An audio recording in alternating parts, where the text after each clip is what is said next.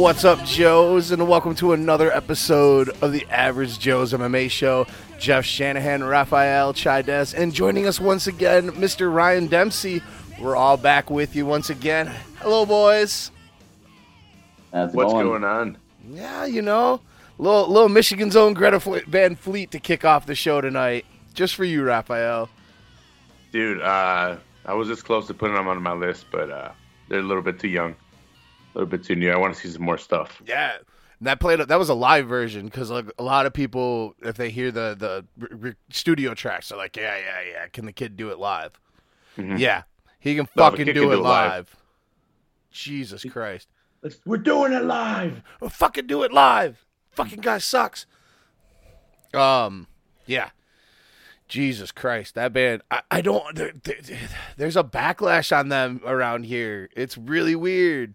Because of them sounding like Led Zeppelin? I guess. What's wrong with that? I don't know, bro.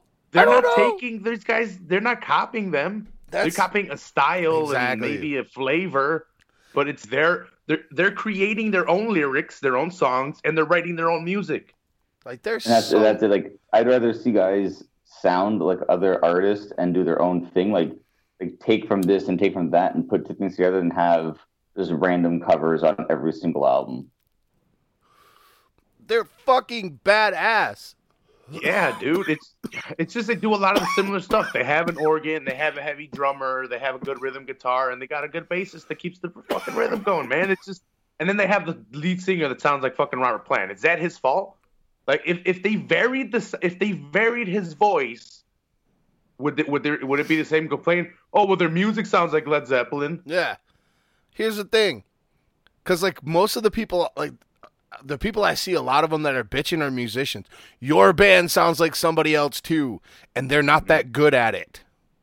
See, and and I was never a complainer of people's complaint about ACDC that they if you hear one ACDC song, you heard them all. I'm like, well, that's ACDC. I'm like, they were Yeah. different. That's AC. What do you want? Then if they changed, then you're gonna be like, oh, well, they changed. I don't like them. Like, well, fuck you then. What do you want? yeah. Like, what do you want? go fuck yourself. Yeah. Yeah. How about Like, I can understand them being like they got really popular and then being overplayed. But I, I like I like some of their albums. Some of their albums are really good. Dude, I really dig Greta Van Fleet. I really fucking dig Yeah. those guys. They're Yeah. really good. They're super talented. Fucking Detroit boys. They're out there kicking ass. Like, there's so much. I, I'm the first person to hate on shit. I, I am. I'll admit it. I'm the first motherfucker to hate on it. Kid, and especially music from my own state a lot of times, because a lot of times they pick the shitty bands. Kid Rock can suck my dick. Pop, Yeah. Pop Hey, Evil. bro. That, that- Hall of that's Hall of Famer. You. Yeah.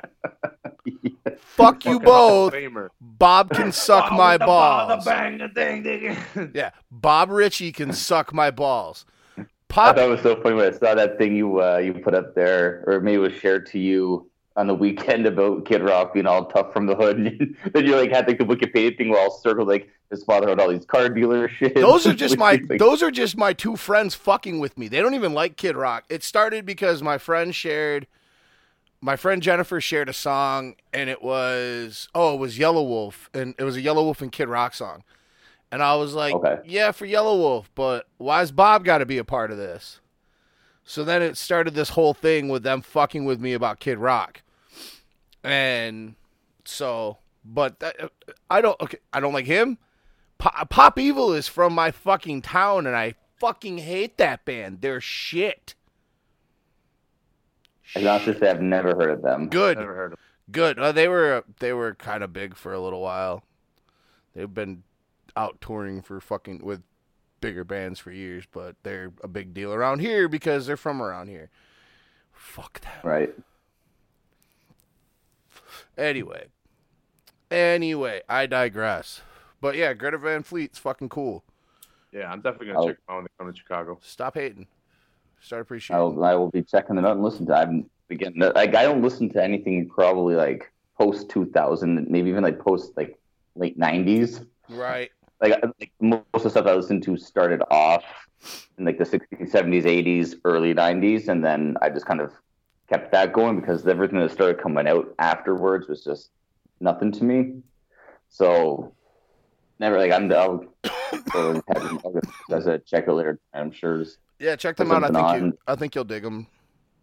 I think you'll really. well, like I think you them. have to say they, they sound like Zeppelin. Like uh, Oh, if probably- you Oh, like yeah. Led Zeppelin, dude, you'll be like, I got chills, dude. The kid, I think I said Oh, this really? on here already. I got chills when I listened to it, and I freaked out for a second, even after reading the band members' names. yeah, because I'm the like, kid that sounds like, I'm like, Plant. that's Robert Plant. I'm like, that's Robert Plant. He does. He sounds like fucking like 1970 Robert Plant. That's awesome. Yeah. Yep. Yeah. Young kids from Detroit, man, doing their goddamn thing. Good for you guys. Keep it up. I I followed them on Twitter already, and I'm gonna keep up with them. I'm gonna, I'm gonna check them out. I think they're in Vancouver right now, so I'll wait till they come to Chicago. Yeah, they just did a thing with fucking Elton John. Like, come on. oh, really? Yeah, they were they were they were asked by Elton John to be a part of his like, orchestra or band or some shit for something. I don't uh, something recently a couple weeks ago.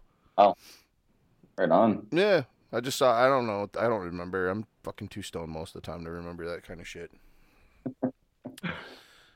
Yeah, so we got Ryan back because Yay. Yay, yay, Ryan's back. No, it's good. It's a good thing. We had Ryan on Thursday and we did a topic discussion and I feel bad because I kind of had to rush us through the the factions one. Mhm. And Yeah. I that one was I mean, we might have to revisit that sometime in a Sunday session so we can we can give it justice cuz I really did want to want to put some time into that, but we were just running up against time, so I didn't I knew we were Yeah, I think part of the issue was like when you were just throwing out those three topics. I think me and Rafa were like, "Good, those work. Let's go. Like, let's go right away." Not, and it wasn't the thinking of maybe we should pick one and then just really work at it because three I- guys doing like three lists of ten things can definitely grow. I didn't- Deep, I didn't think about it. Well, and not even just like the 10 topics themselves, but the fact that the three of us will break into a fucking discussion about one thing for 10 minutes.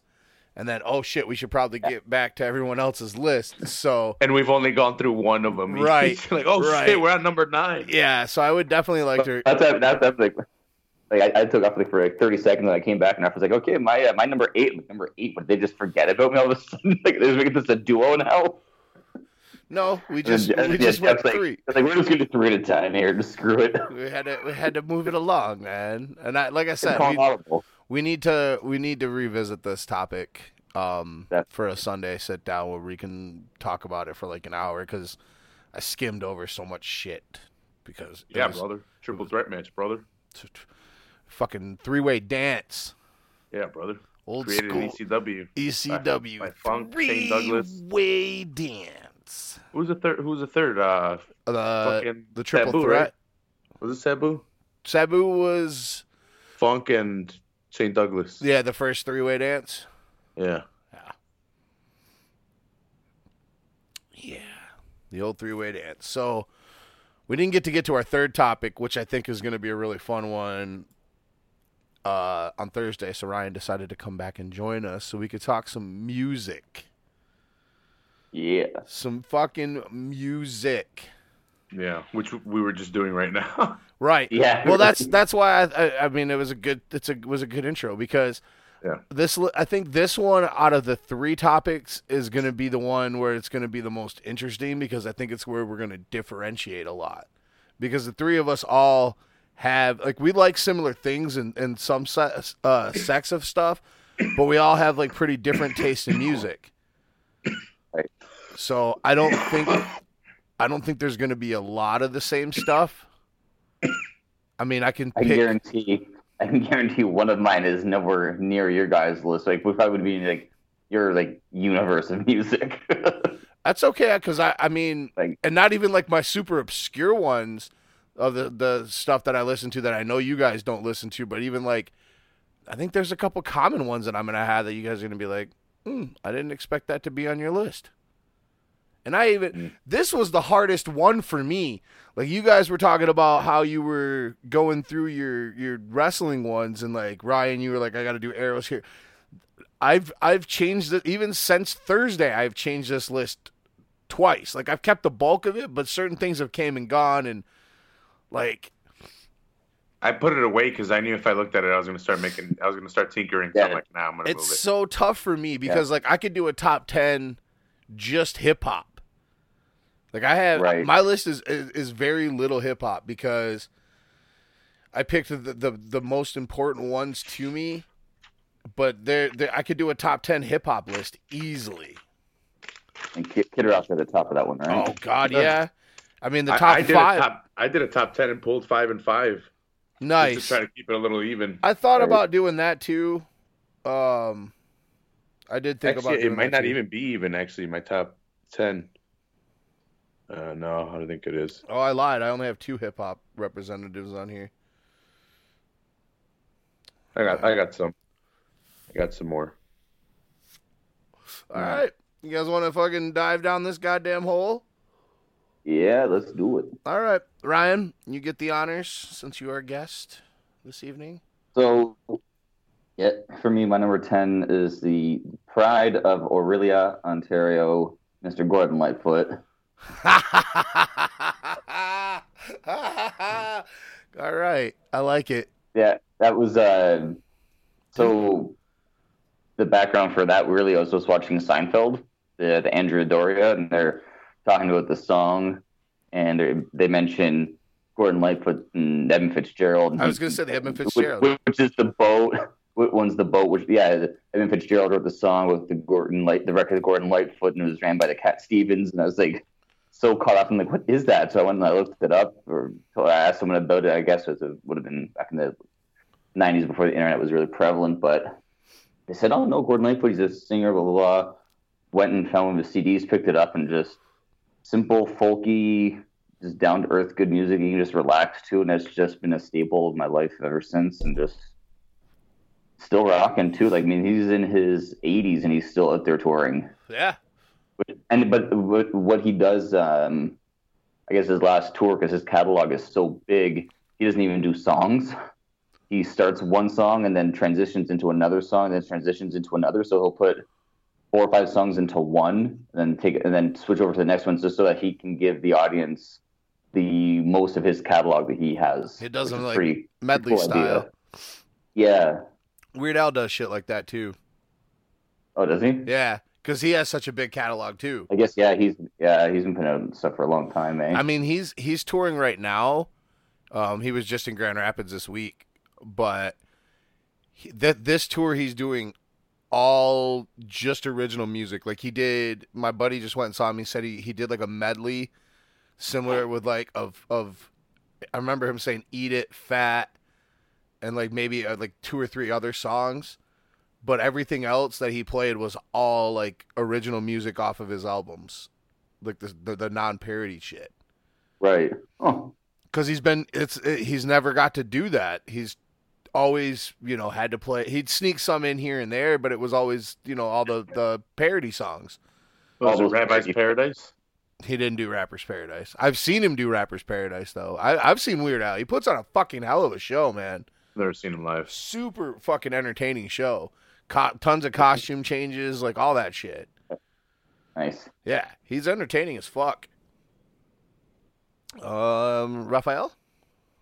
Uh, number ten, I have the Roots. Nice. Nice. Awesome pick.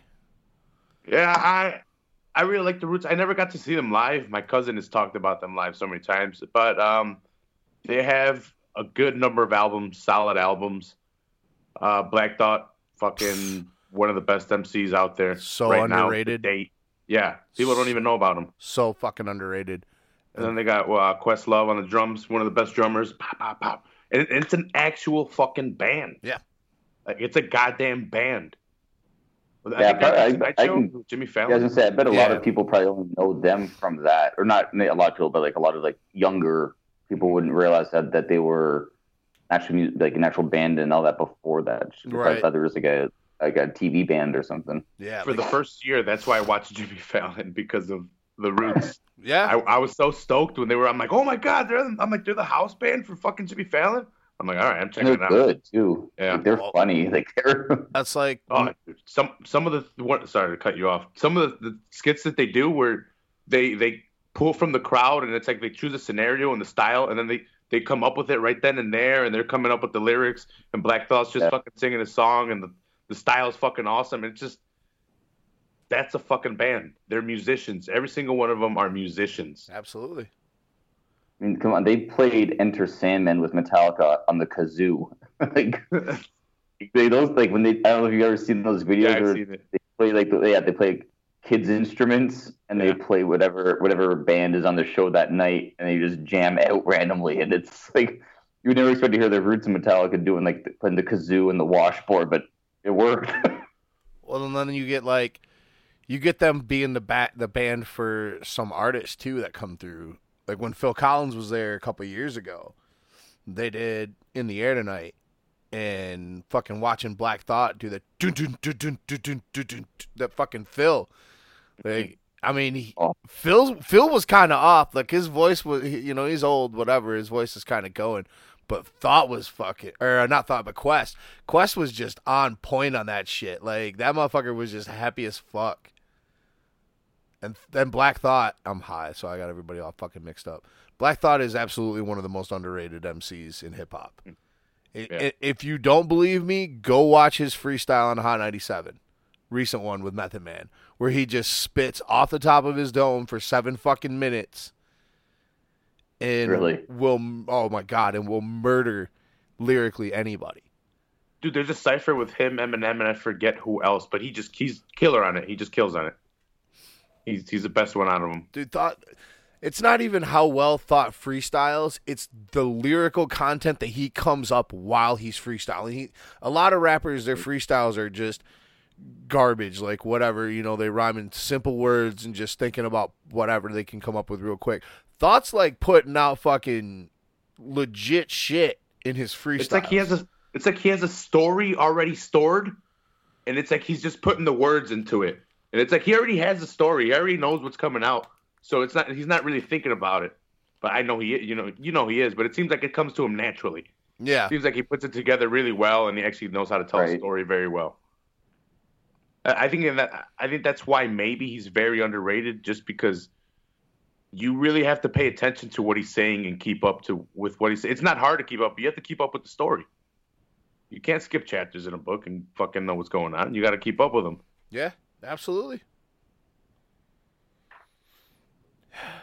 Good pick, Raphael. Good pick. Thanks. They were they were in there. They were in there, but they got they got left out. I have so many goddamn honorable mentions, it's ridiculous. Yeah. Like, My honorable mentions list is almost as long as my regular list. Cuz most of them most of them were on the list at some point and got bumped for different reasons.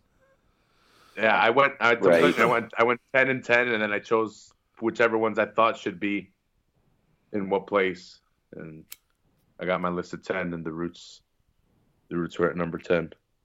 Snuck in at the very end. Snug in. Yeah. My number 10 is New Jersey's own The Dillinger Escape Plan. I was introduced to Dillinger and oh my god. It was one of it was one of the SmackDown versus Raws, I think. There was a Dill- there was a Dillinger song on it. And I had heard the name um before from some friends and stuff, but that was like the first time I checked them out. And it was like it was a real not a good representation of of normal Dillinger. so I had a, a different thought in my head and then I hear this band and at first it was just insanity and I didn't really get it because it, it's just craziness. It it's math metal where they're just playing in really weird time signatures and but when you actually sit and listen to it there's you can hear all the different influences of like jazz and obviously like metal and stuff like that because they're a metal band but there's a lot of jazz breakdowns and and grooves and stuff into it and but seeing them live they're probably the craziest fucking band I've ever seen in my life Okay. their singer uh Greg has no problem their guitar player either Ben has no problem just diving out into the crowd in the middle of, Nice. in the middle of a song and Ben used to just get crowd surfed around while playing and Greg would jump on top of you and stick a microphone in your face and then in the end of the set, Greg always found somewhere high to climb up onto and dive off into the crowd. Like when I saw him at, in Chicago at the um, fuck whatever the ball the I can't think of the name of the ballroom, but he climbed up to the fucking top of the speakers. uh, 30, 40 The feet. the. Aragon Ballroom. The Aragon, yeah, at the Aragon. He t- climbed the top of the speaker tower and fucking dove into the onto the crowd from up there. Like just no Fuck. fucks. They, they used to they used to blow fire. like flips on stage, just just crazy shit. There's a video they played a a Tower Records or a Virgin Megastore or something back in the day in like 2004 or 5 right after Greg got into the band and he's standing back by the drums when the first song starts and he just basically runs off the stage and runs over the top of the crowd like 10 15 feet just running Just running. over the top of people Fuck. yeah. The fuck is he? Goddamn, uh, Tony Jaa from no Ong he's a big motherfucker. Like he's he's he's just jacked. Like greg's probably like six foot but he's super ripped and shit. But he just doesn't give a fuck. They're Mm. they're pure insanity. And they were a really great band. They just uh hung it up here at the end of 2017 um this is a, a band that tony my you know a, a frequent guest we used to have he's a, a, a bigger fan of dillinger than i am so we spent a lot of time listening to them together and going to see him live and shit so dillinger escape plan number 10 uh number nine for me is rage against the machine nice Nice. rage made it. honorable mention for me. They were until about two hours ago. I had it was between them and Every Time I Die, and Every Time I Die is one of my favorite bands. I mean, I even have fucking my whole forearm is covered by their lyrics and their logo. But when I really thought about it, like with Outrage Against the Machine, I wouldn't be the type of rapper that I am. For sure. Like Rage was a really big influence on that. Um just because of what they did. Like Zack De La Rocha was a was a really good rapper. And Were they the first rap rock like rap uh, live rock? thing? um no, not really because uh I mean they were the first ones to do it like exclusively but you know you had like Aerosmith and and Run DMC okay. but Oh yeah. even and and and even as famously or more, you know, is uh Anthrax and Public Enemy. But Anthrax was doing like hip hop stuff themselves before, and that's what inspired the idea for them to do Bring the Noise with Public Enemy. But they they used to do they have a song called I'm the Man Mhm. and it was just it just fucking drums and The Incredible. That's what I remember them from. yeah, that that their cover of Bring the Noise with Public Enemy. You know what's hilarious? I know them from Tony Hawk's Pro Skater 2, both of those bands. Rage Against the Machine and Public Enemy because I used to love fucking playing Tony uh, Tony Hawk's Pro Skater. Tony Hawk's Pro Skater had a fucking had dope soundtracks, especially the early ones. Broke my leg because of that fucking game. One, two, and three. That's why you started skateboarding. Yeah, because I thought it was Yes. fucking awesome. I did it in the video game. How hard could it be in real life? yeah. Nah, and my friends were like, they, they had skateboards, and I'm like, ah, well, I want to hang out with my friends and not be running after them like a like the, like an idiot. yeah. right. So I got one. We would skate the streets, and you know, I was learning how to ollie and do stupid shit. But then, like one day, they're like, "Let's go to the skate park," and I'm like, "All right." And then we go to the skate park, and they're all dropping into the bowl, and then they're like, "Hey, try it," and I'm like, "I don't know." So, so I try it, and I break my leg on my first attempt. When your first thought is, I don't know, it's usually one of those things where you know that when you do it, something bad's probably going to happen. Like, Yeah. That, that that's just from like personal experience for me. Like, I'm like, I don't know if I should be doing this. Just do it. Like, okay. And then, you know, you're at the hospital. Yeah. It wasn't a good idea. I still like Tony Hawk Pro Skater, and I continue to buy the games and play them. I never skated again. That's probably a good idea. It's better. That the- it's better you skate with your thumbs than try to skate. Yeah. nah, man, Rage was Rage was an incredible band. Um, angry, political, mixing hip hop and and punk and rock together and stuff, and just. I mean, I was I was at that age when it was coming up and starting. You know, I, uh, their second album was the when I heard Bulls on Parade. That was the first time I'd ever heard them in Evil Empire. So yeah, 96. So I was like six sixth grade, going into seventh grade maybe. And Throw on a Rage song and try not to work out. Yeah, that's where I first heard them. Was um, actually was lifting for football up at our high school, and there was this guys that were like three years older than me. One of them, or actually, I'm friends with the two of them still, but they uh, they introduced me to Rage up there lifting with them. So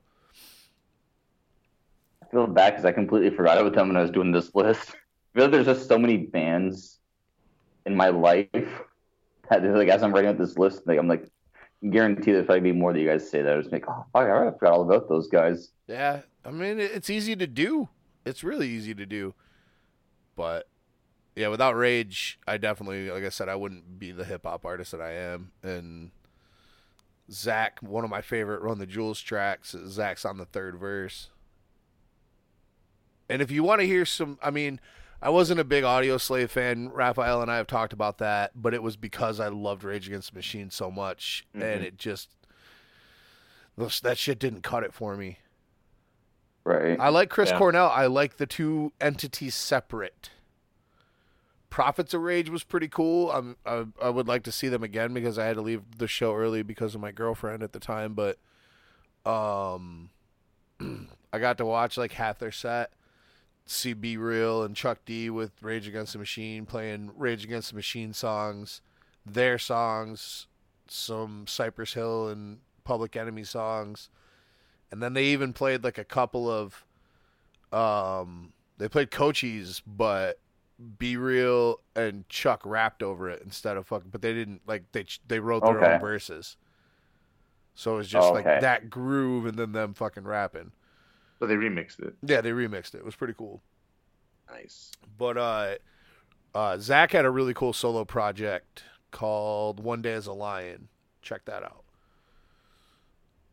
that's what i got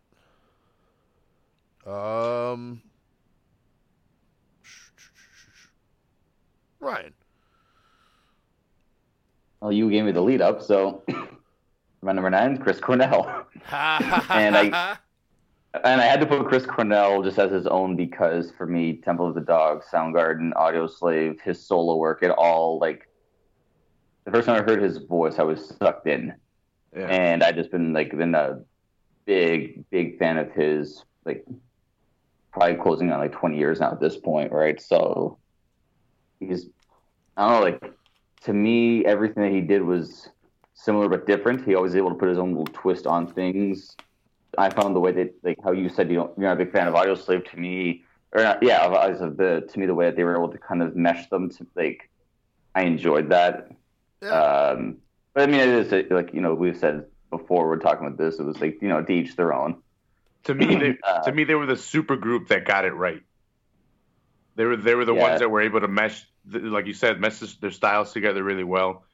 And I, I have them higher up um, in my in my list just because I think I was right around the point where where they came where they came out where I was like really really into music, listening to a lot of music, taking trips to Mexico. 36 hour trip to Mexico and then being in Mexico and having just music and my Game Boy. So I I, Right. I got to fuck with a lot of uh, Audioslave at the time. I, I liked Rage too, but I got to see the development of Audioslave. And then when they hit with Cochise, oh my god, dude, come on! How do you start off a band with that like video? say- that I was gonna say, song? that might be like one of like the like for a band. Uh, I mean, those guys were all established at that point, but for like their like for a band's first CD's first track to be just to come up just like that strong was amazing. I remember I picked it up, the, I heard on the on the radio, and picked up the CD and just was like blown away by how they that was the opening track and then how it, everything else. I mean, they, were, they had like their slower songs and they had they their more pump up songs too at the same time, which is like a, I found that they put a real nice twist on the on a lot of different uh, songs on that first album. See, I really liked uh, Cochise when it came out, and I was like, okay, this might be all right. And then their follow up stuff was just kind of meh to me. I didn't. The hits, the singles, like most of them, uh, like they're they're good songs. They were well written. It's just I don't want to hear Rage Against the Machine playing fucking soft shit. That, that's yeah. how you that's how you take it, right? See, and how I, how I explain it, I like it because I like the purity. It's rock like I and, and, and I like rock and roll and I and I sound so fucking nerdy rock and roll. I like rock and rap together. I like that shit too. But to me, I like the purity of Chris Cornell's rock voice, one of a kind voice, with Rage's heaviness. Like I can appreciate it. I think it's good. It's not like I don't think they're a good band. It, mm-hmm. I I still want Rage Against the Machine to be together. I still want them making music, especially right, right. now. Like there there is no better time for Rage to come back, and and they tried they did a comeback for a, a, hot minute where they just played a couple of festivals, and I never got to see them. I've never got to see them. I'm pissed off. Okay, I'm fucking pissed off, and I take it out on Audioslave. You do because Zack stopped the fucking band. He's he put a halt. Hey, listen, I still fucking I I've I've had my piece with Zack, but you know what? What Zack came out with was still pretty cool to me and mm-hmm. true to Zach in comparison to what Audioslave was. See, the thing to also for me, like with Audioslave, like I do enjoy all their stuff, but their singles, to me, like you could tell they're almost like like Nickelback in the sense where this, they they wrote they wrote specific songs to be singles. It felt Nickelback-ish. But that's thing, like Nickelback, they had probably two albums that were really underrated because no one heard anything but the singles, and the singles were just that god awful crap. But the rest of the album, no one heard was had some solid songs. So it was Audio Audioslave has the same thing where they had a lot of buried gems, but a lot of people weren't exposed to it because they just heard what was on the radio, which I've, is unfortunate. I've listened to their their albums too, and it just didn't really do anything for me. Eh, eh. I don't. I, I, I, I, I, I, do you want to rage? Do you want to Chris, rage? Chris Cornell can do no wrong to me. That, that's how I see it. So like, I, I, I, I, again, it's not like I disliked it. I just, I like Chris Cornell's voice. I, I'm, I love Soundgarden. I like Chris Cornell's solo stuff. It, I don't want Tom Morello and fucking. I don't.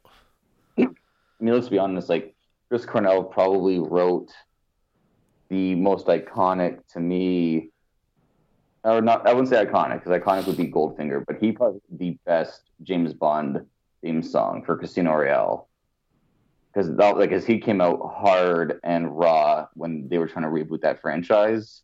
I mean, he even made that work. I'll take your word for it. I've never heard the song or saw the movie, but I have heard. I don't like James Bond, man. Do you like the Daniel Craig James Bond? I can't. I I've tried. He was I, so dreamy. I think I tried to watch. What was the first one he was in? Quantum Solace. No, it was uh, Casino Royale. Was it? That's what I'm talking about. Oh no. I'm yeah, and Quantum Solace was horrible. This is the follow up. I don't know. I don't remember which one I watched. I know I try. I've watched a couple Pierce Brosnan ones and the old ones, but I don't really like James Bond. But I've heard I've heard other people say the same thing about Casino Royale's theme, so that's why I said yeah. I'll, take, I'll take your word for it. There's you know you give what was it uh, uh, listening to audio or no Zack's uh, single uh, solo stuff. Yeah, uh, was my suggestion. Just go listen to, to Chris Cornell. You know my name. Four minutes of your life. That's the name of the song from Casino Royale. Yeah. You know my name. Okay. Yeah. I have my Spotify in front of me. I will I will do that for you because I love you and respect you. Even, even though even though y'all were attacking me because I don't love Audioslave. I'm sorry, bro. I, I, didn't, I didn't attack you. I said each their own. I got a little heated. I'll admit it. Raphael. All right, Ryan, do you have anything else about Chris Cornell? Uh, no, I'm good. Yeah. Raphael? Uh, my number nine would be Stevie Ray Vaughan. All right, good pick. Nice. Stevie Ray Vaughan. Um, I don't think a lot of people really know about Stevie Ray Vaughan. Uh, to me, he's one of the top five guitarists of all time. Yeah. Who Yeah. who's a, who's able to recreate? eh, Will do their own little version of Voodoo Child from uh, Yeah. Jimi from Hendrix. Jimi Hendrix. Yeah, and to me, his style was always a controlled chaos, man. It was so I, I don't know, I, I I just like that blues style that he had. It was so unique. I don't know. No, Stevie was amazing. Yeah, He was amazing. His career was cut way too short. yeah. Helicopter accident. Yep. But Yeah, he's one of those ones he. Yeah, I was gonna say he was one one of those ones you just kind of wish that wasn't involved in like that tragic loss, and they, they could have just to kind of see like what would have happened with their career, where they where they would have gone, like because he was that kind of a mind, right? Like he could have done different, not different things, but he could have just kept it going. Maybe switch. I mean, put out a specific type of album, like a different genre yeah, uh, and, like and not like like uh, kind of like the Rolling Stones put out a blues album just because they were influenced by blues. You could see there are some artists out there that you can see their influence despite not doing necessarily a full uh, that kind of uh, genre yeah. Look at and Bruce. putting out. Dude, Yeah, Ste- it, what was crazy about Stevie was he didn't even know how to fucking read music. He just played what he felt. That's what he said. He said when he tried to actually read music and try to play a song off of the fucking sheet, he couldn't. He just couldn't put it together and it just didn't make sense to him. And he says he played what he felt. That's the blues, man. You got to play what you Yeah. feel. I- See, that's dude, funny, he, that's- he, he makes that guitar cry. He makes it talk, dude. It's fucking incredible. I was gonna say that sounds like me. Like uh, when I had to take band in school, I couldn't read the music, but when I tried to play the trumpet, it sounded like two cats being skinned alive. And that's why they just gave it a passing mark and told me not to play the instrument the rest of the class. God, I gave I, two, three uh. years, almost three years. Yeah, three full years of fucking band in ele- upper elementary and fucking middle school until they told me band was more important than sports, and I was like, yeah, band's not getting me into college, so I quit. Yeah, no, when you're feeling blue, put on some Stevie Ray Vaughan. You'll either get sadder Yeah. or feel happy.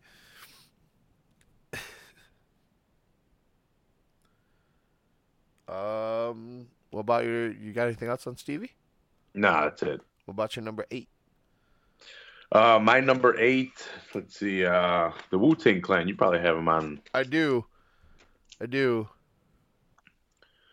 See, I, I didn't. I didn't get into them until much later. A lot later than you, and a lot later than I should have actually in my music, like history, I guess, in my music. My cousin didn't give me Wu Tang Clan early on.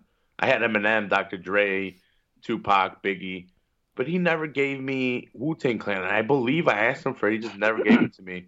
And then eventually, when I started smoking weed, and maybe it was destiny, maybe it was supposed to happen like that. After I started smoking weed that summer, I went back and I'm like, hey, dude, I'm like, you never gave me Wu Tang Clan. And he, he had it in his car and he's like, here you go. He had like an MP3 with all their shit. He was like, here you go.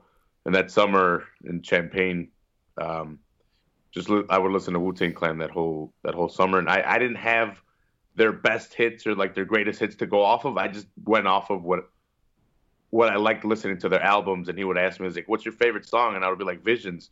He was like, "Whoa!" Was like, "What the hell?" He's like, "You're just pulling out random ass songs." He's like, "Those weren't like the hits."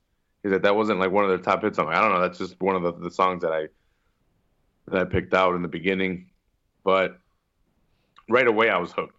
Who, who who's not? Who's not hooked on some Wu Tang? Right. Man, I don't, Uh, I don't know how you don't. I want I want to hear your thoughts because you grew up in that. Man, I remember what was? I was like nine or ten. T- probably ten. Probably ten the first time that I heard Cream. And then so I, I like that song, but then when I first heard like a um I don't even remember one specifically off of off of Enter the Thirty Six Chambers, but um just hearing that many guys rapping on a track. It might have been, you know, nothing to fuck with or whatever, but just you know to hear almost everybody in the clan, it, it fucking blew my mind. Yeah, like, dude, they're all the so good. fuck is going on? Like, there's so many different styles and so Even many- old dirty bastard with his raunchiness, he still had good lyrics. He still had good rhymes. Like he was still good, even though he was really raunchy and really fucking nasty. That was just him. That he was. added his flavor. That was his. That was his style. That's why he was the old dirty bastard because there was Yeah. no father to his style. Right, like that. Uh, he's basically my exposure to the Wu Tang Clan. I was, I want to say, it was eleven or twelve in school, and one of the kids in my class came to wearing a Wu Tang Clan shirt, and on the back it just had all their names, and the teacher was looking at it one day when he was doing whatever, and like you know, she called him and says, "Jacob, what's up? What's, what's, let, me, see that shirt." She was like, "You go to the bathroom right now." you turn that shirt inside out and then come back to class because it said bastard on it. Yep. So, so I, I'm like, okay, well, whatever that guy's shirt is, I'd probably check it out. So it was uh, Much Music or MTV, whatever station it would have been. And I just sat there waiting to see like if they would come up at any point in time just to see them. And it took me probably hours of watching god awful stuff before I saw them for the first time. I was like, all right, I dig. Yeah, man.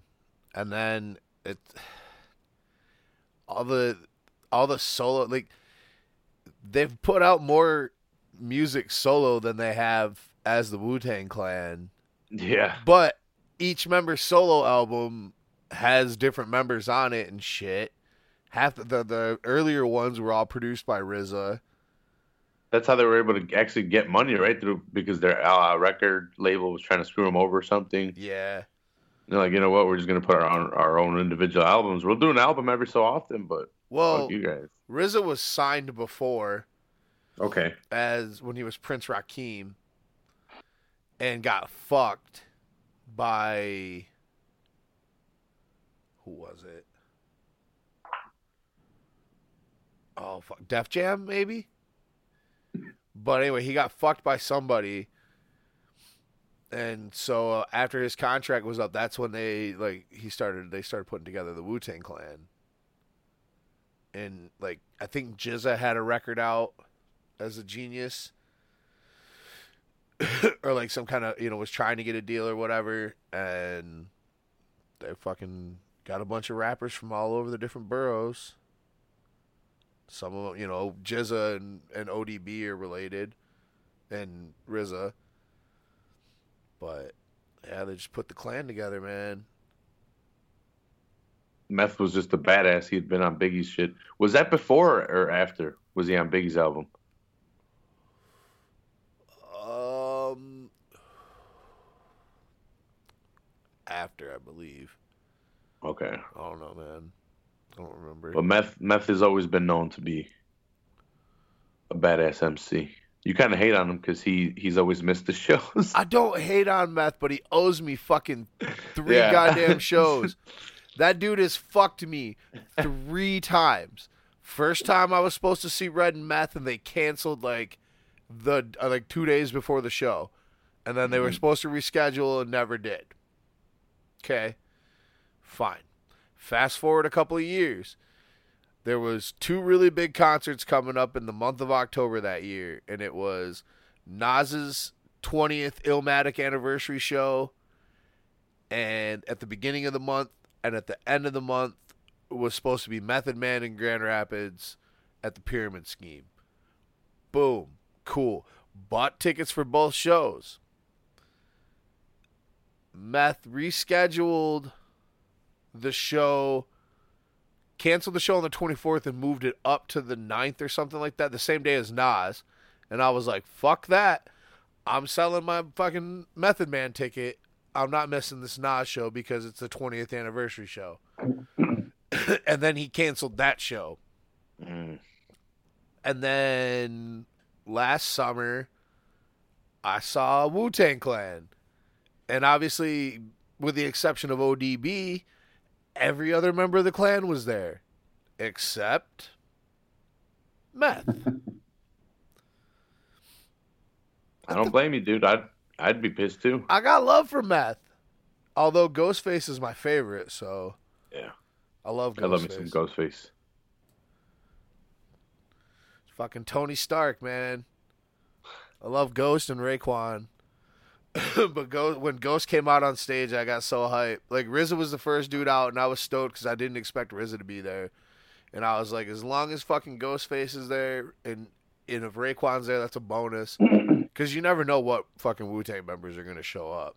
hmm And when Ghost came out, I was I was high as fuck. I had had so many dabs, and I just got hype. just hype as shit. they put on a fucking great show. Woo. Good pick, Raphael. I actually have them coming up in a couple picks. So, you got anything else you want, want to say about Wu That's- Tang Clan? That's it for me. Ryan? Uh, I went kind of like a kind of like a twofer, I guess. For this one, it was uh, Ice Cube and NWA because I couldn't really differentiate between them. I really like I didn't grow up listening to NWA, but when I was first exposed to them, I really got into them, and that just kind of led me into Ice Cube and following his career and listening to him for a number of years there. Even following him after filming Anaconda, I stuck with him. what about uh are we there yet?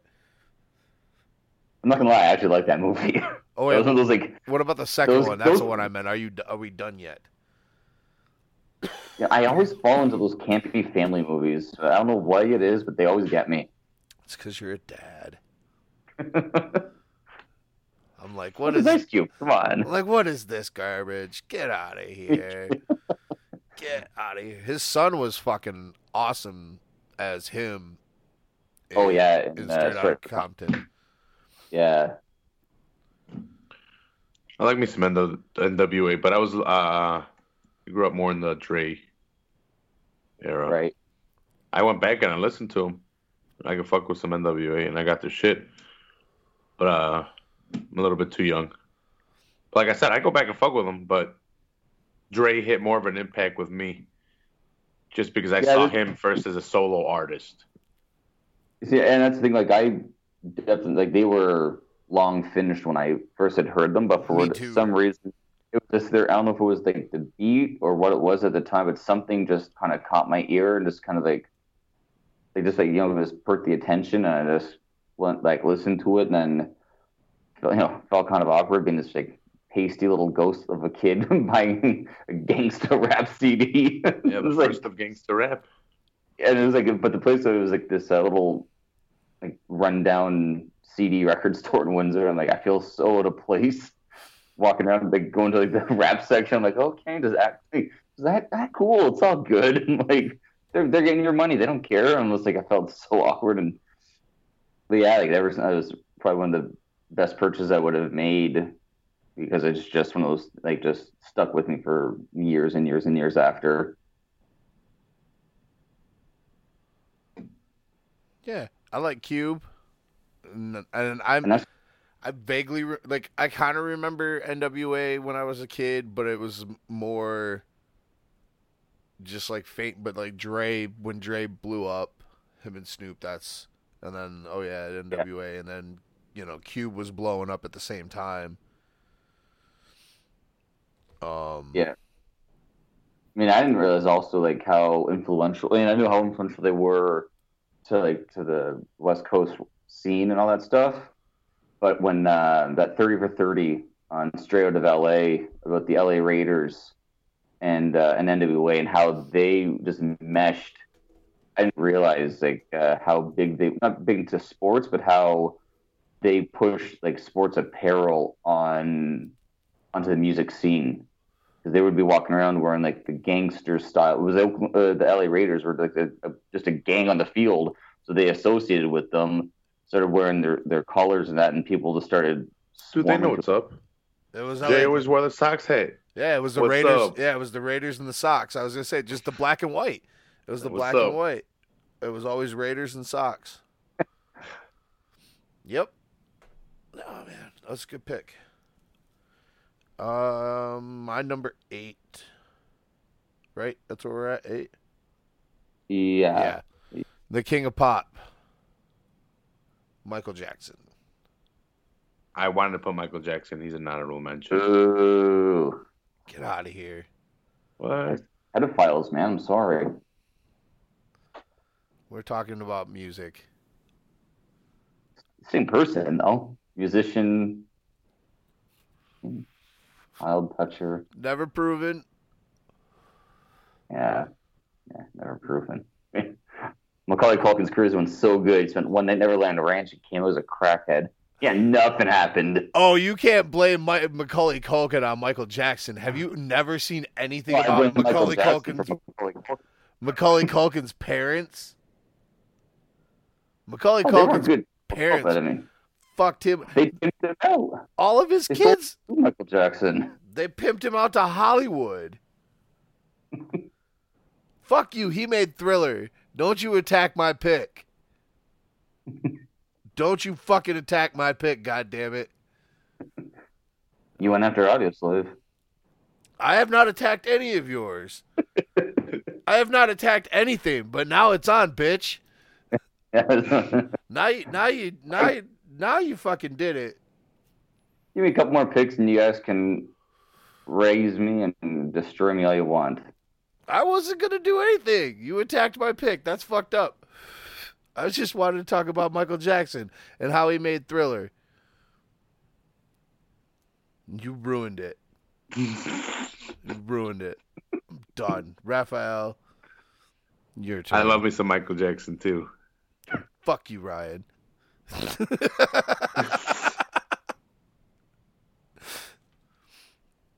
Um, number seven. Sure. Yeah, my number seven is. Yeah, right. Because yeah, mine. Yep. Wu Tang Clan was my number eight. Seven. Uh, Red Hot Chili Peppers.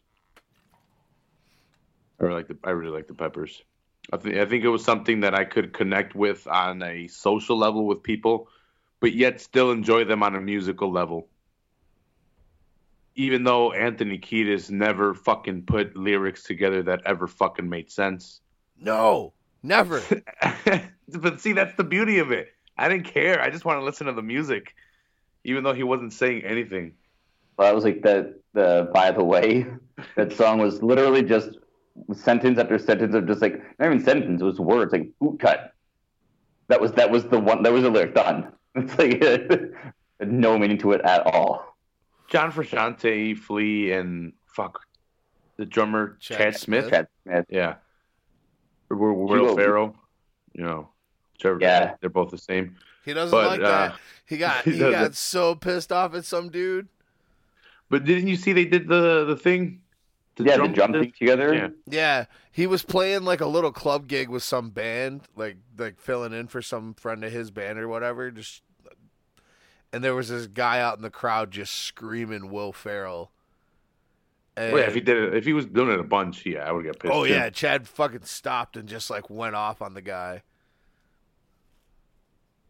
I would have. Even even older, like if you go back and listen to the uh Hillel gonna Slovak say the and, Hillel uh, and Jack and, and Jack Irons, like those like when they were still almost doing like psychedelic rock.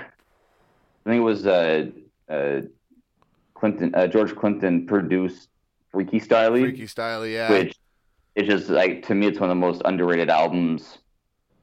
Like in probably that's like the last thirty years. It's so fast and fun and different. All over the place, but it works. And it was like, they- but they were so psychedelic-y still until they kind until Hillel OD'd, and then they kind of became that uh, Mother's Milk and Blood Sugar band. They're kind of became a little harder, and then to where they where they are late '90s to today. Well, you had Some the John weird, Frusciante. the weird period with Dave. Oh, uh, Red Hot Minute was a red hot pile of burning garbage. Can't stand that. The only good thing that came out of that was the uh, Beavis and Butthead roller coaster of love uh, yeah. video. Your love is like a roller coaster, baby, baby. Poor Dave. Yeah, I, I could still jam out to some uh some Red Hot Chili Peppers. Not like Mother's Milk, uh, Blood Sugar Sex Magik, Californication, and By the Way. I could fuck with all those albums. They have a lot of bangers on them. Yeah. They had a lot of good songs like Uh, going back, like Ryan was saying on Freaky Styley and They Favorite did bass player of all time is Flea, and we share the same birthday, which I found out very, like four years ago. Yeah, like his uh, his style is like it's never changed. Like he still kind of has like like well, however was it he started, he just kind of like adapted to whatever the song was, but it's always the same. It's all like it's like each album he's gonna have this kind of song, that kind of song, but like it You know always it's Flea when you hear it. You're like, oh, that's Flea. yeah. That's all I got. Josh um, Klinghoffer, that's it. The new, the new guitarist, that's it.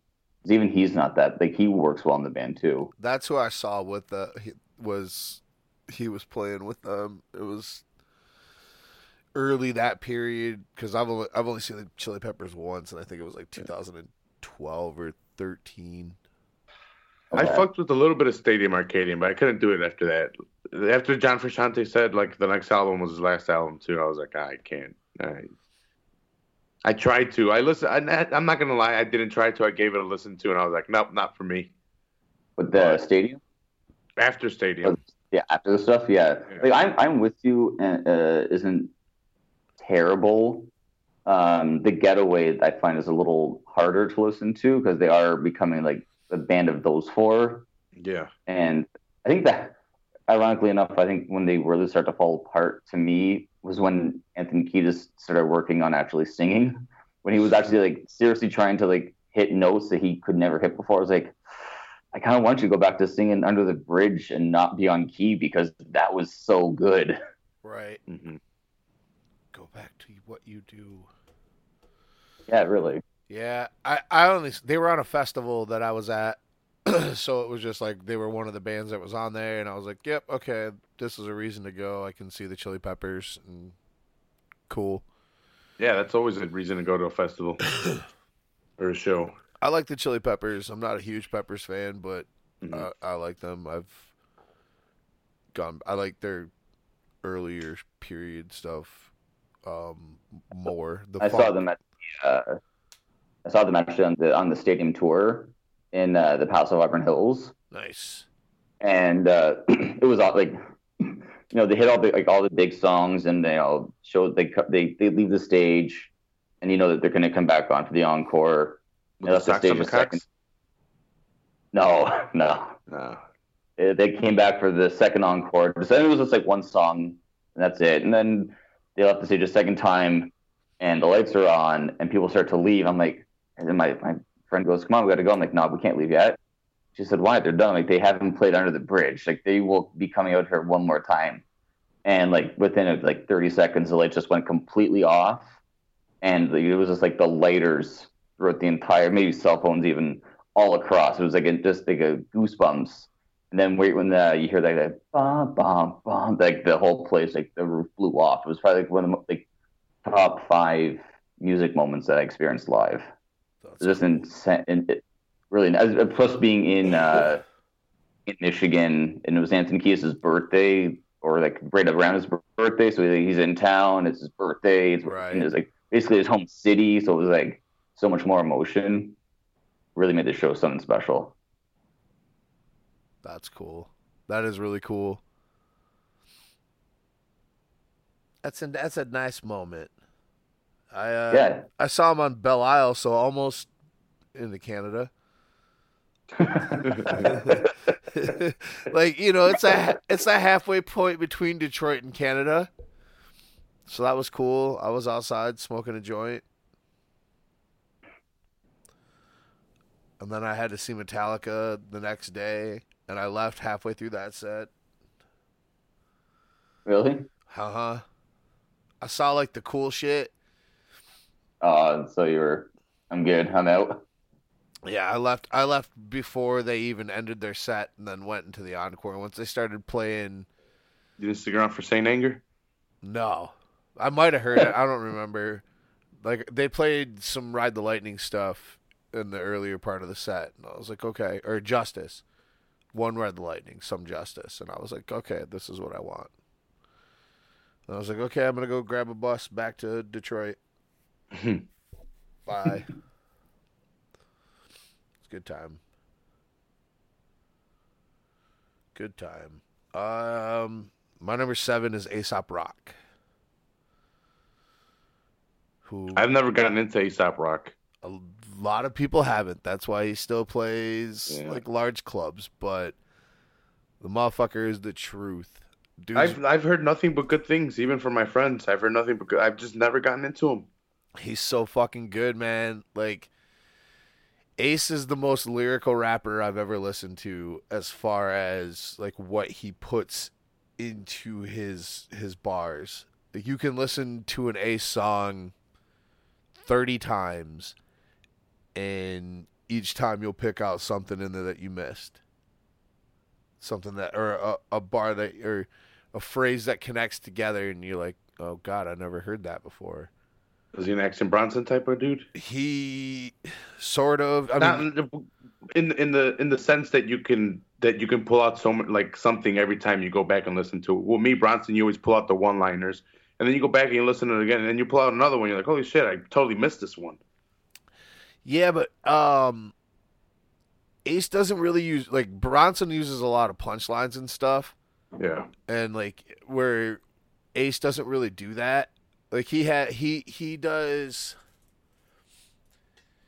i'm trying to think of a really good so he has this song called uh the greatest pac-man victory in history or something like that. And it's about him when he was like 13 years old one summer like taking acid and fucking beating pac-man. And he tells this whole story of this whole thing and there's an entire 16 bars where every word like it, it's the first word of the bar is starts with an L, the next word is S and then D and he just keeps going LSD but he had goes different different Okay. words for it. oh dude, that's pretty cool.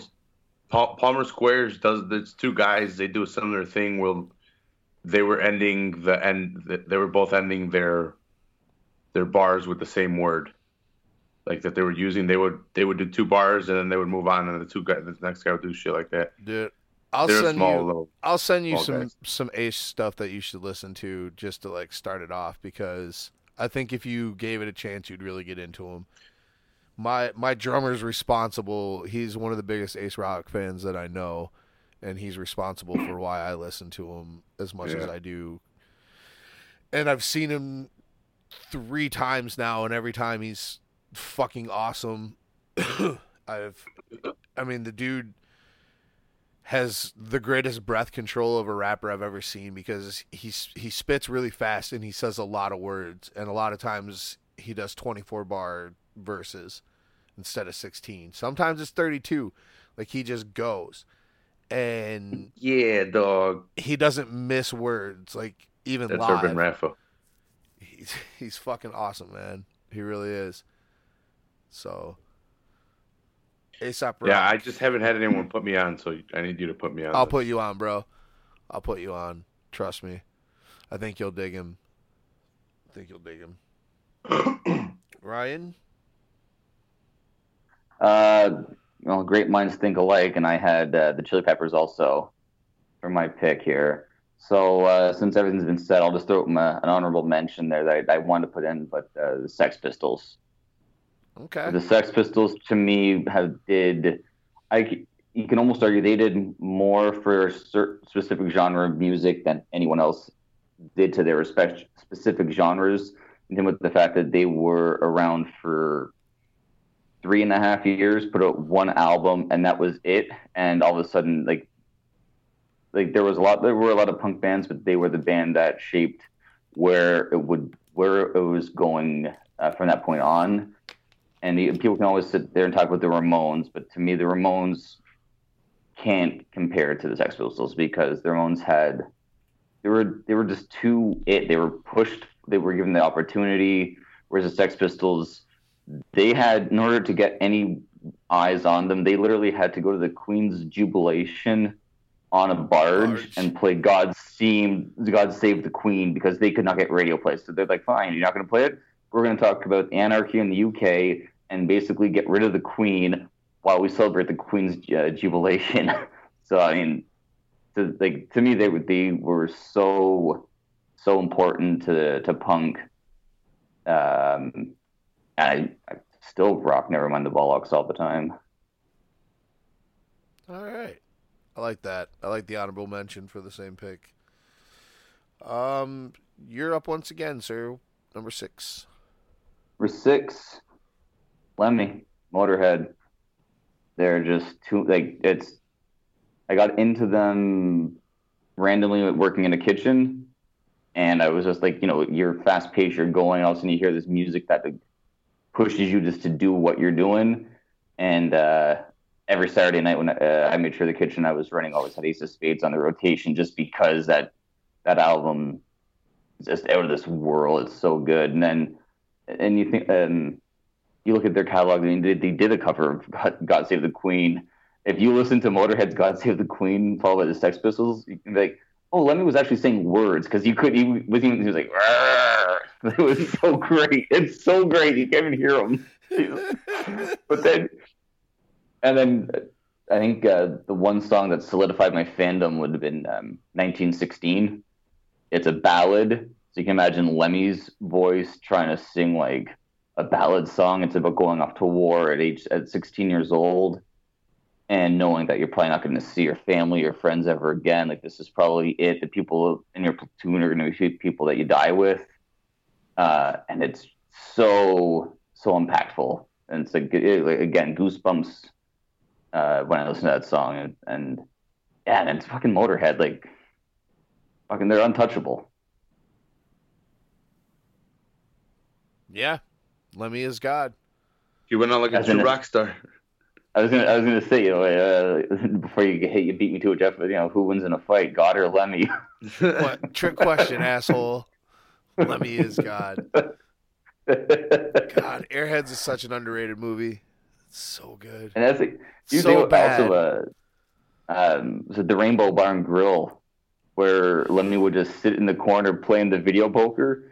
They retired the machine and the chair when he died. Really? Because because that was his chair. That was his thing. Like he would just go there and spend like, there's like hours and hours just drinking and and playing video poker. Like when he died, like that's it. No one's sitting here. They gets like taped off or whatever. Like they put up, uh, you know, they got a statue of him up there. Oh, there was a guy who was arrested at, in L.A. last week or two weeks ago for touching up a Lemmy mur- uh, mural when he died, there's people went out there. They put up a huge mural, and this guy was out visiting his mom or his grandmother, and he saw that it was kind of fading. And he went to go touch it up, and got arrested for vandalizing graffiti. Oh no! no. Which is kind of I just love the, I just love the term vandalizing graffiti. That to me alone is just like there's an album na- uh, an album name. Right. That's funny.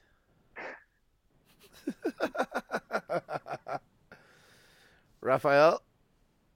Um, my number six was Audioslave. Uh, I think we already said what had to be said about them. I don't want to. I don't want to ramp up to ten again and get into another fight with Jeff.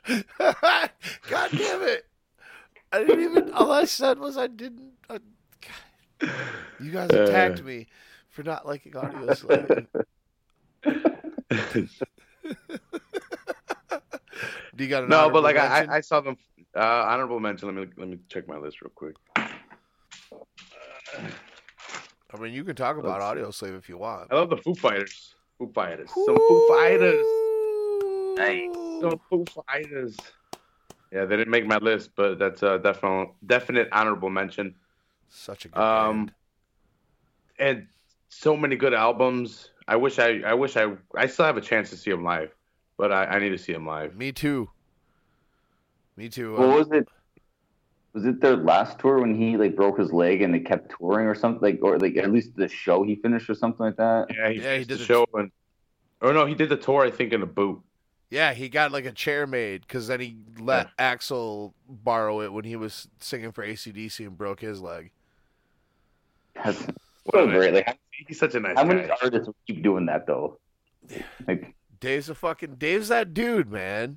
He's and he's so multi-talented. He's a drummer, guitarist, singer, and he can collaborate with so many other Mhm. artists. He he's a part of another honorable mention, Tenacious D. He's the drummer for them. Uh, Tena- I love Tena- I love Tenacious D. They were more of a comedy album, that's why I kind of just left them out. But I listen to their album so much, so much. I saw them. I thought you were gonna go Nirvana, but then you took a took him for a loop when you said that Tenacious D there. Yeah, I got my gripes with Nirvana. Or even uh, uh, uh, Queens of the Stone Age. Oh, yeah. yeah, he's with Queens. Dude, Dave's Probot album. Like, yep. Probot's a really good fucking album. Them Crooked Vultures. Is he Yeah. on there? Yeah, he, Yeah. it was him, him and Josh and John Paul Jones. Yep. Wasn't the uh, Foo Fighters' first album was just Dave Grohl too, wasn't it? Dave, He yeah, just- first He and recorded, second. every, he Taylor, recorded everything and then yeah. They had a drummer. I don't remember his name, and then they got Taylor Hawkins, who was playing with Alanis Morissette at the time. If you if you go back and find like a there's a Alanis Morissette performance from Saturday Night Live from like ninety five or whatever or four, and Taylor Hawkins is back there playing the drums for her. Mm. Damn. Yep. The Foo Fighters. I don't know if you guys remember. the Foo Fighters. Fucking uh, Christopher Walken. The Foo Fighters. When he- I think they were on SNL and he got to present them. That's great. dude i still even even now if i watch it the they're live at wembley when they go to play best of you and it's just dave on that fucking super long runway out in the middle of the the people like playing and you just hear the whole stadium singing with him. I get goosebumps every fucking time. Every time.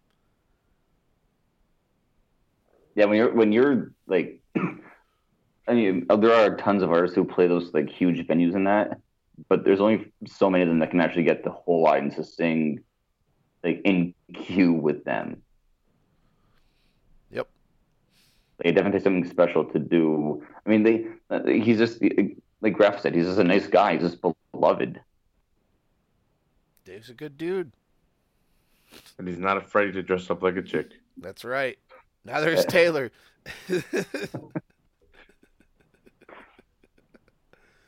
I like that pick.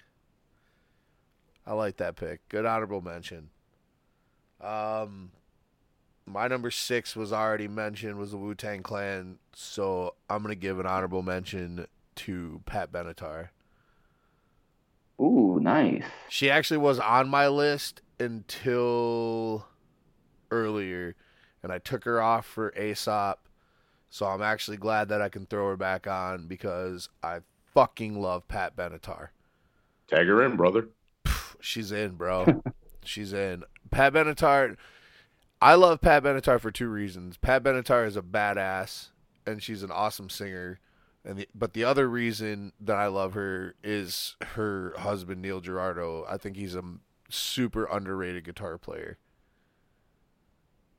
The dude doesn't get love for some of the riffs that he wrote for Pat and like this guitar solo work and shit. Like Neil Giraldo can play his fucking ass off, but everybody just focused on Pat, which is fine. It was her band, but shout out to Neil Giraldo. And then him and Pat made a really hot fucking daughter named Haley who tried to be a pop star but failed.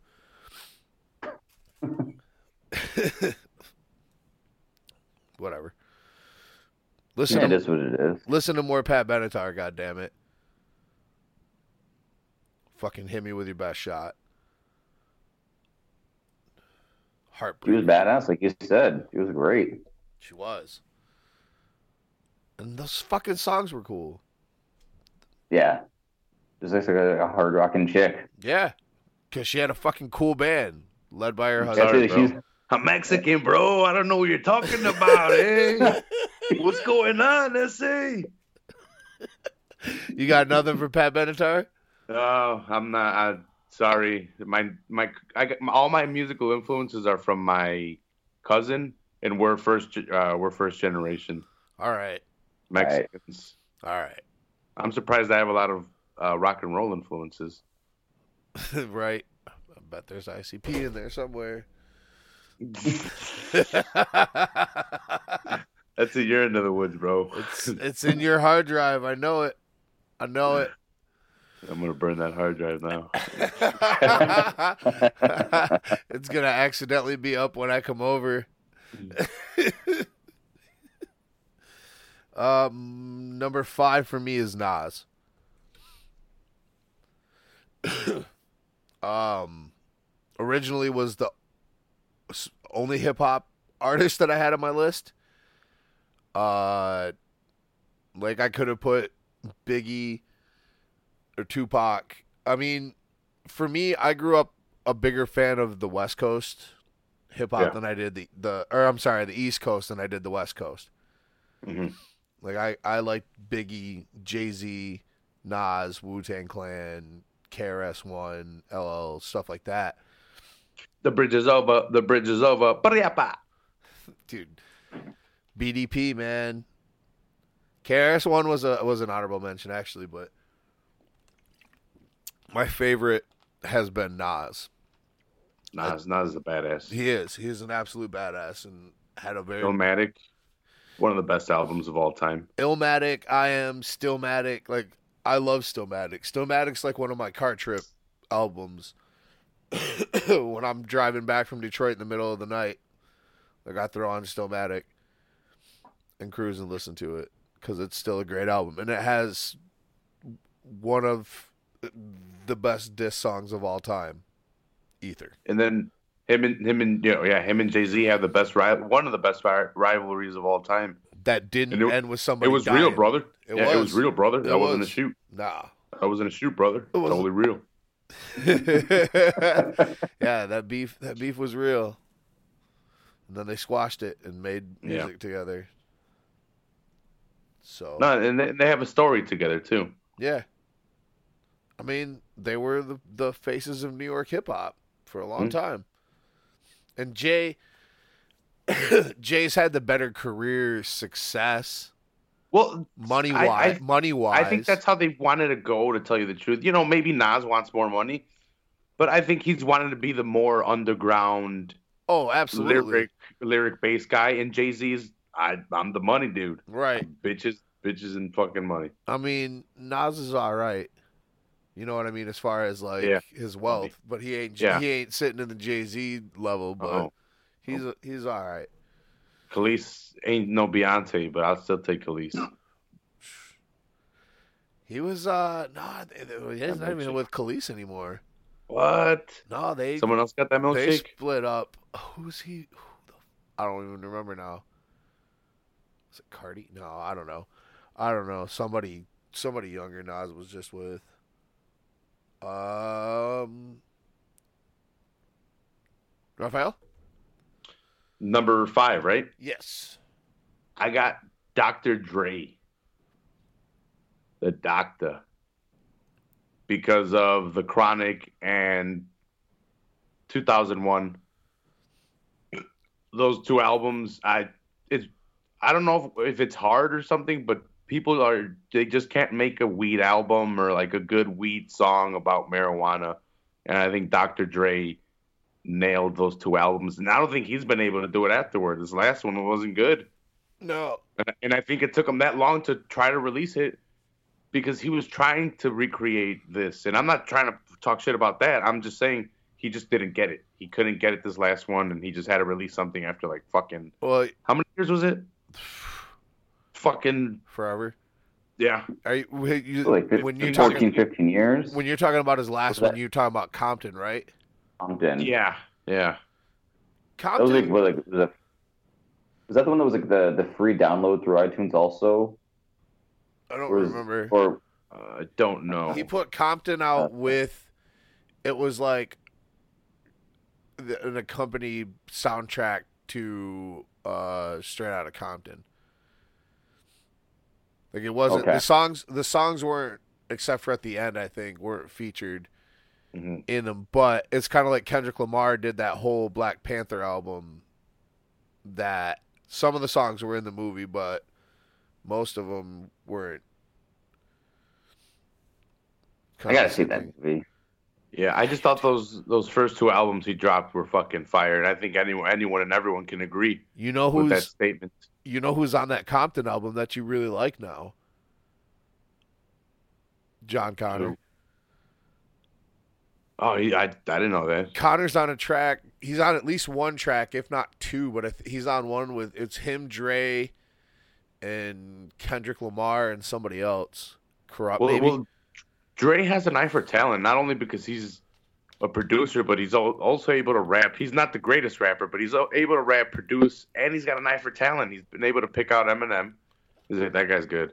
50 Cent. He's like, that guy's good. He's he, he's gonna make some money, and he's been able to make money off of them. Kendrick. Yeah, Kendrick's. Yeah, I almost, I almost fucking passed up Kendrick. Right now, it's killing it. Kendrick. I love some. Was it Damn? His last album was fucking Yeah. awesome. That's something I have in rotation now for like new music. I'm not into a lot of new music. Kendrick's definitely up there for my new music. For sure.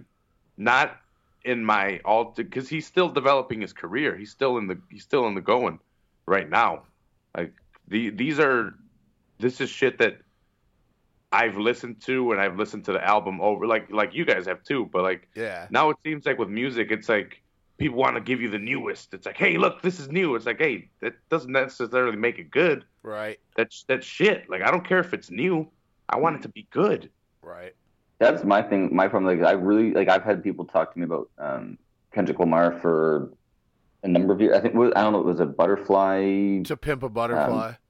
Yeah, like when that came out, everyone was telling me, "Oh, you got to listen to it. Got to listen to it." But to me, like I didn't. I haven't even li- like. Not that I didn't give it a chance. But I just haven't listened to it because I've been so stuck in my stubborn ways of just like things that I've been hearing the last Good kid, bad city. or so years. It's just, I don't know, it's just not, doesn't do it for me that I'm now just kind of like grouping a lot of new artists together, which I know is not the right thing to do, but it no, just, but it happens. you know, if, if 95% of the, what I hear isn't that good, it's gonna be hard for me to, to give that 5% uh, time of day to actually sit Mhm. down and listen to it properly. I'll admit I slept on Kendrick until this album. Like I'd Okay. listened to Kendrick songs and some of them I liked, but for a long time his voice really annoyed me. And when somebody when a when a bunch of people are trying to push something down my throat of how it's the best and it's so great, I usually tend to resist and push back. That was me with Game of Thrones.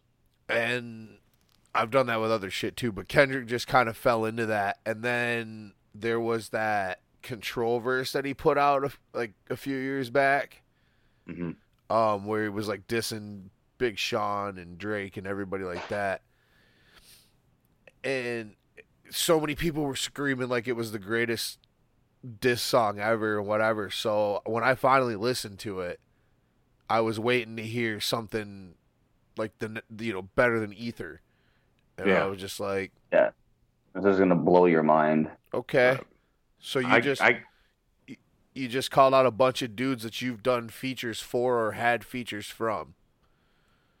I I got introduced to him on Good Kid, Mad City. Yeah, and that that one was a pretty good uh pretty good album. He put out a lot of bangers on that one. Uh, Bitch Don't Kill My Vibe. Uh, I think Swimming Pools was on there as well. yeah, I forget all the other ones, but that that was a good album that really got me hooked on him. And some of his earlier stuff is pretty good too. And then he, I I like To Pimp a Butterfly, but I didn't think that was one of his better ones. And I thought Damn kind of is better than than that one. I've heard from a, couple of different people that, in especially with To Pimp a Butterfly, and even with Damn, that the best way to listen to it to get the whole story and and for the for everything to make sense and flow right is to listen to it backwards. Like from the last track to the 1st Mhm. track. Okay. Um, I can't remember who told me that. I think it was my guitar player when I, we were doing the the acoustic show. And he said, actually, I think he even said, "in and Good Kid, Mad City," like just all of Kendrick's shit.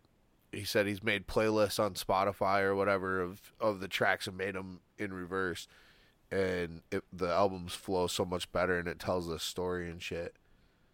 Yeah, because I've gotten my Kendrick. I like chunks of his albums. That's how I listen to to get. Except Damn is a pretty good album altogether. Yeah, Damn is a really good album. I've wanted. I haven't listened to the. I, I want to listen to that album specifically and only because of Ron Simmons. Damn. The only reason when I heard it was a call down, I'm like I gotta check that out just because I think I'd be doing a disservice to the great Ron Simmons if I don't listen to it. I mean, if you Even though he has nothing to do with it at all. if you want to hear Ron Simmons on a track, look no further than Action Bronson's Ron Simmons. Yeah, there's an excellent Really? track called Ron Simmons. Yeah, he has a what is That's it? on awesome. Blueprint Blueprint one or two? Uh, I think it's on two, but I'm not Not exactly Blueprint. sure. Not Blueprint. That's No, fucking Blue Jay-Z. Chips. Blue Chips. Jesus Christ! I'm Yeah. that fucking Damn, he's platinum. got the actual drop of it. yeah, he's got he and Ron Simmons does the he goes that this is Ron Simmons at the beginning of it too. yeah. That's Yeah, awesome. And then at That's the end, it's like, uh, ladies and gentlemen, the first inter- or the first heavyweight champion of the, or the first African American champion of the world. It's like old school when he first won. That's awesome. title. Love that. I love that. Yeah, man. Ron Simmons. Damn. Uh, I think Ryan, you're up. Or wait, Yeah, I, Yeah. I had Dr. Dre five. I don't know who's up next. So. yeah, Ryan is. All right, the most unique pick I think probably out of anyone's list here. Couldn't tell you why I listened to her. Oh, Don't not what I know was what thinking. it is. Yeah, I don't know why. Uh, I've been hooked on her for years. It's complete trash music, but I love it. Kelly Clarkson. It's my Sunday morning cooking breakfast. I want something cheerful. It's going on. Carla comes in, we dance, we sing. But, that's now. Before, I couldn't tell you what it was. I just like listened to it. I'm like, this is a fun little song. And I'm like, this is American Nightlife right now. This She's is like the most recent artist that I actually truly listened to, and no problem listening to it. all right. That is uh quite unique. Yeah, you do you, Playboy? I mean, hey. I'm not here to attack your choices.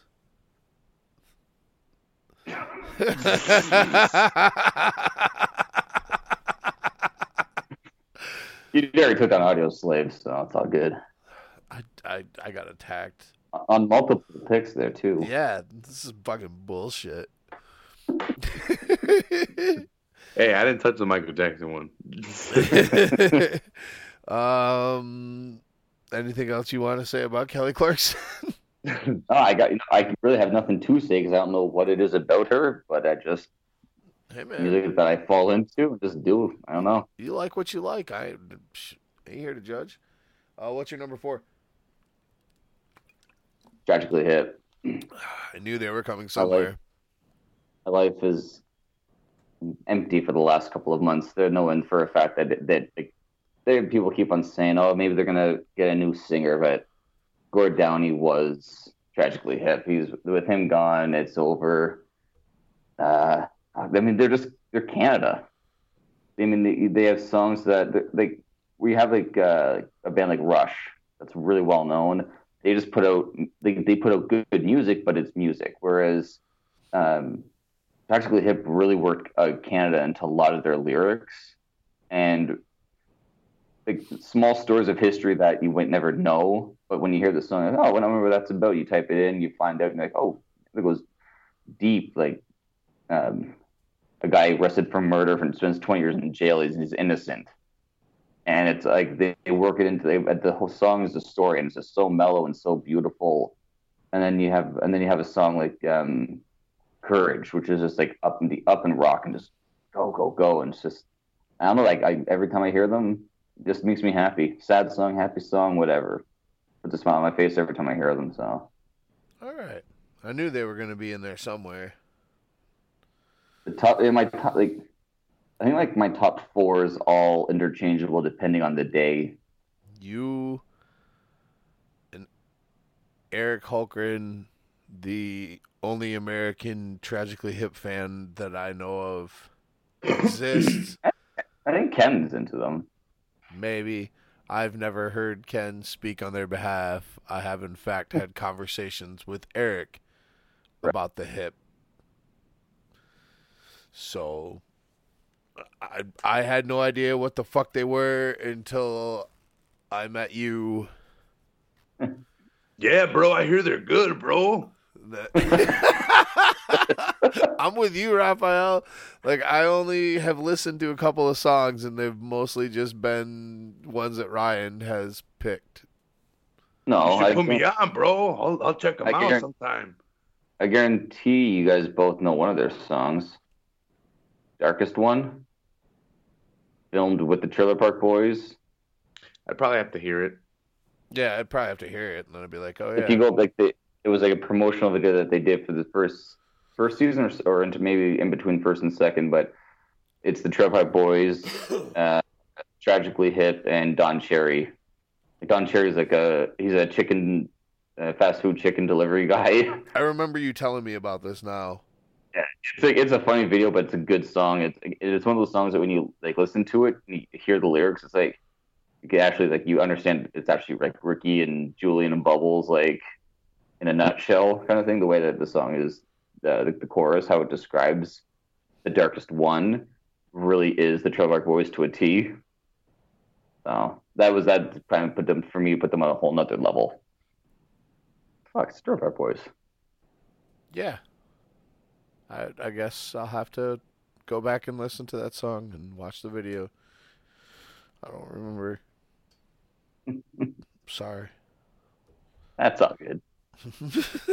so, and I, and the only reason I I remember that, I remember you saying that. So the only reason I would have known that before is because you told me. Right. So, yay. um, What on there, bro? Raphael's like, I don't know nothing about that shit.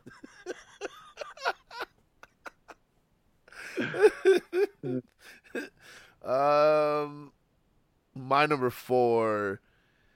Uh, I picked Coheed and Cambria. I was gonna guess that they were coming up because it does just reading your shirt. like Yeah, ago. I have I have my on. I have my Coheed fucking hoodie on right now actually. So no, I love Coheed and Cambria. They're uh I I liked Rush growing up and they are in that prog rock vein, Rush inspired and Claudio Sanchez has for a man with a super super deep voice has a very good falsetto Mhm. and high singing voice. Never really got into them. Heard a couple of like their big songs when they first started or when they were first getting popular, but I just never dwelled into them. See their their music is their all their albums are um oh shit what do you call them concept albums. Mm-hmm. Okay. Their first four albums all told this story of this um epic battle that went on in, it, it's like space and science fiction shit. Claudio's like a huge and he wrote a comic book. He, so they have these fucking comic books called the Amory Wars that go through this whole timeline of this shit that happened that is described in these songs but played out longer in a series. So each album has like a series of books. It's just a it's a vast fucking crazy world. And like I first got into the band and I hadn't really listened to the whole story and I'd listened to, to to a couple albums. The the first album I got into was In Keeping Secrets, their second album. And it's still my favorite. But like when I delved into it and really learned the story and and shit, And the first album tells the story of the the main character, which is his name is Claudio Kilgore, of his parents um, being murdered and shit. Just it's crazy shit, but the songs are really cool. I like them. Sometimes they're really poppy, but the lyrics are really weird and twisted, so it it just works. I don't know. I like them. I've always wanted to listen to them more. um, one of the dishwashers that worked for me uh, was a big fan. Uh, I don't know whereabouts they would have been probably 10 years ago. And uh, that was like their, like, a lot of guys was talking about Motorhead and like Sex Pistols and that kind of stuff. They were like one of the, the rotations uh, on the Saturday night. He was just throw on their album. And it was always sounded good, but I was never focusing on the music. I could just hear it and it was sounded pretty solid. But Yeah, at the end of the day, I would just I would one of those things that just was always on the like, oh, I should listen to them. I should go download an album or check them out or something. And it was always the back burner. And By the time I would get home, you know, get home from work, you're just you're fried, and you just put it off, put it off, put it off, and I just never have went and listened to them. Well, a lot of people, even if they hadn't heard them, a lot of people know. I think it was on. I think they were on Rock Band. Their song "Welcome Home" was on Rock Band back in the Okay. day. And I saw them. What was it? Three or four years ago, outside and in Kalamazoo, and there was this. They actually ended up having a tornado fucking warning. We had to go inside for a while. But Coheed comes out and they're they're playing "Welcome Home." as their last song, and there's this epic fucking lightning storm going on behind them. And so Nice. like "Welcome Home" is like this super apocalyptic sounding fucking um angry intro to this album about this crazy writer that's trying to murder his girlfriend because she's a cheating whore. And there's just the apocalypse is the whole sky's lighting up like it was it was super fucking cool. Nice. Super cool. Check them out. My number four. Raphael, what you got, My brother? number four. My number four. I got um, I got the mighty mighty Mos Def. Nice. Uh, Mos Def uh really stuck with me because it was the first hip hop show I went to go see, and it was just by chance that I got to go see him. My cousin bought tickets, and he was gonna go with his girlfriend and all his uh, college, or not college, his uh, high school friends. Um, and I guess his girlfriend fell through, and he's like, "Hey, do you want to go see Mos Def?" And I had only really listened to Mos Def from the Dave Chappelle show when he was on there in the car where he did a segment with him. Right. Yeah, and I thought that segment was pretty awesome. I just didn't really know who he was. And then I got to go see him in the show, and then I was like, "Holy shit, this guy's fucking badass." He was doing the Black Star thing with Ta- Talib Kweli. I was just gonna ask you if if you checked out Black Star. Yeah, that, that's that, that was my first glimpse of uh, of him. Nice. So after that, I got his albums, and I really got into Mos Def, and he's able to get really political. He's able to just tell a story, or he's able to just go out there and spit off the top of his head, and he doesn't seem to get tripped up, and he's very versatile in his fucking language. Uh, Maybe a little bit too political at times, but I don't know. At that time, I guess maybe just being one of my first shows, um, I, I- he he just stuck. He he was my favorite rapper for a while, until, well, I guess my next pick. I'll just wait till my next pick. But until my next pick came around, he was he was probably my favorite MC. And I think a, a big part of it was the samples too. He knew how to say. Well, he took a lot. He was remixing a lot of songs, a lot of the songs that were big, but he also knew how to how to pick samples and uh, rhyme over them. Yeah, him and him and fucking uh, Talib were amazing combination. Mhm. Supposedly they're work supposed to be working on a new album. That's what I heard. That's what I heard too. Hip hop needs you. Yeah, they need Mos Def. Need Mos Def. Katrina clap. Need Mos Def. Need some more Hail Mary Mallon and some more Run the Jewels. Uh, what is your number three, sir? Mine, Yeah. um, Action Bronson. Yeah. Action Bronson's uh, my favorite rapper right now. I think he's putting steady work. It might take a dip, but it's still still consistently good for the new music out there. Again, another artist that I think gets a lot of hate for sounding like Ghostface or for sounding like another artist out there. That's why I liked him because he was the white ghost face. hmm The only He, yeah. a lot of people don't like him because of that, but you know. Um, at first, the the first song I heard was "Get Off My Peepee," and I kind of took it as a joke. Um, but I'm like, man, that white that white rapper could uh he, he could spit some lyrics. So I asked my I kept on asking and bugging Quadro. I'm like, hey, download that guy's shit so I can fucking take it from you and I could listen to it. And he's like, all right, I'll get on it. All right, I'll get on it. And eventually he fucking did it and gave me the the album, uh, Dr. Lecter. But I was already going through it on on YouTube. But once I got my hands on Dr. Lecter, I was like, holy shit! And I just started buying his stuff on iTunes. Um, I've been to like four or five of his shows. I always try to, you know, give money towards it just because uh, if I like something, I like supporting it. And after here, after getting Dr. Lecter, I'm like, you know what? I need to give this guy money for Oh, what yeah. he's doing. Hell yeah. And I, I think he's just super talented. Again, a guy that knows how to pick really good samples and for his style of rapping, and he knows how to go with it. He's got a lot of one-liners.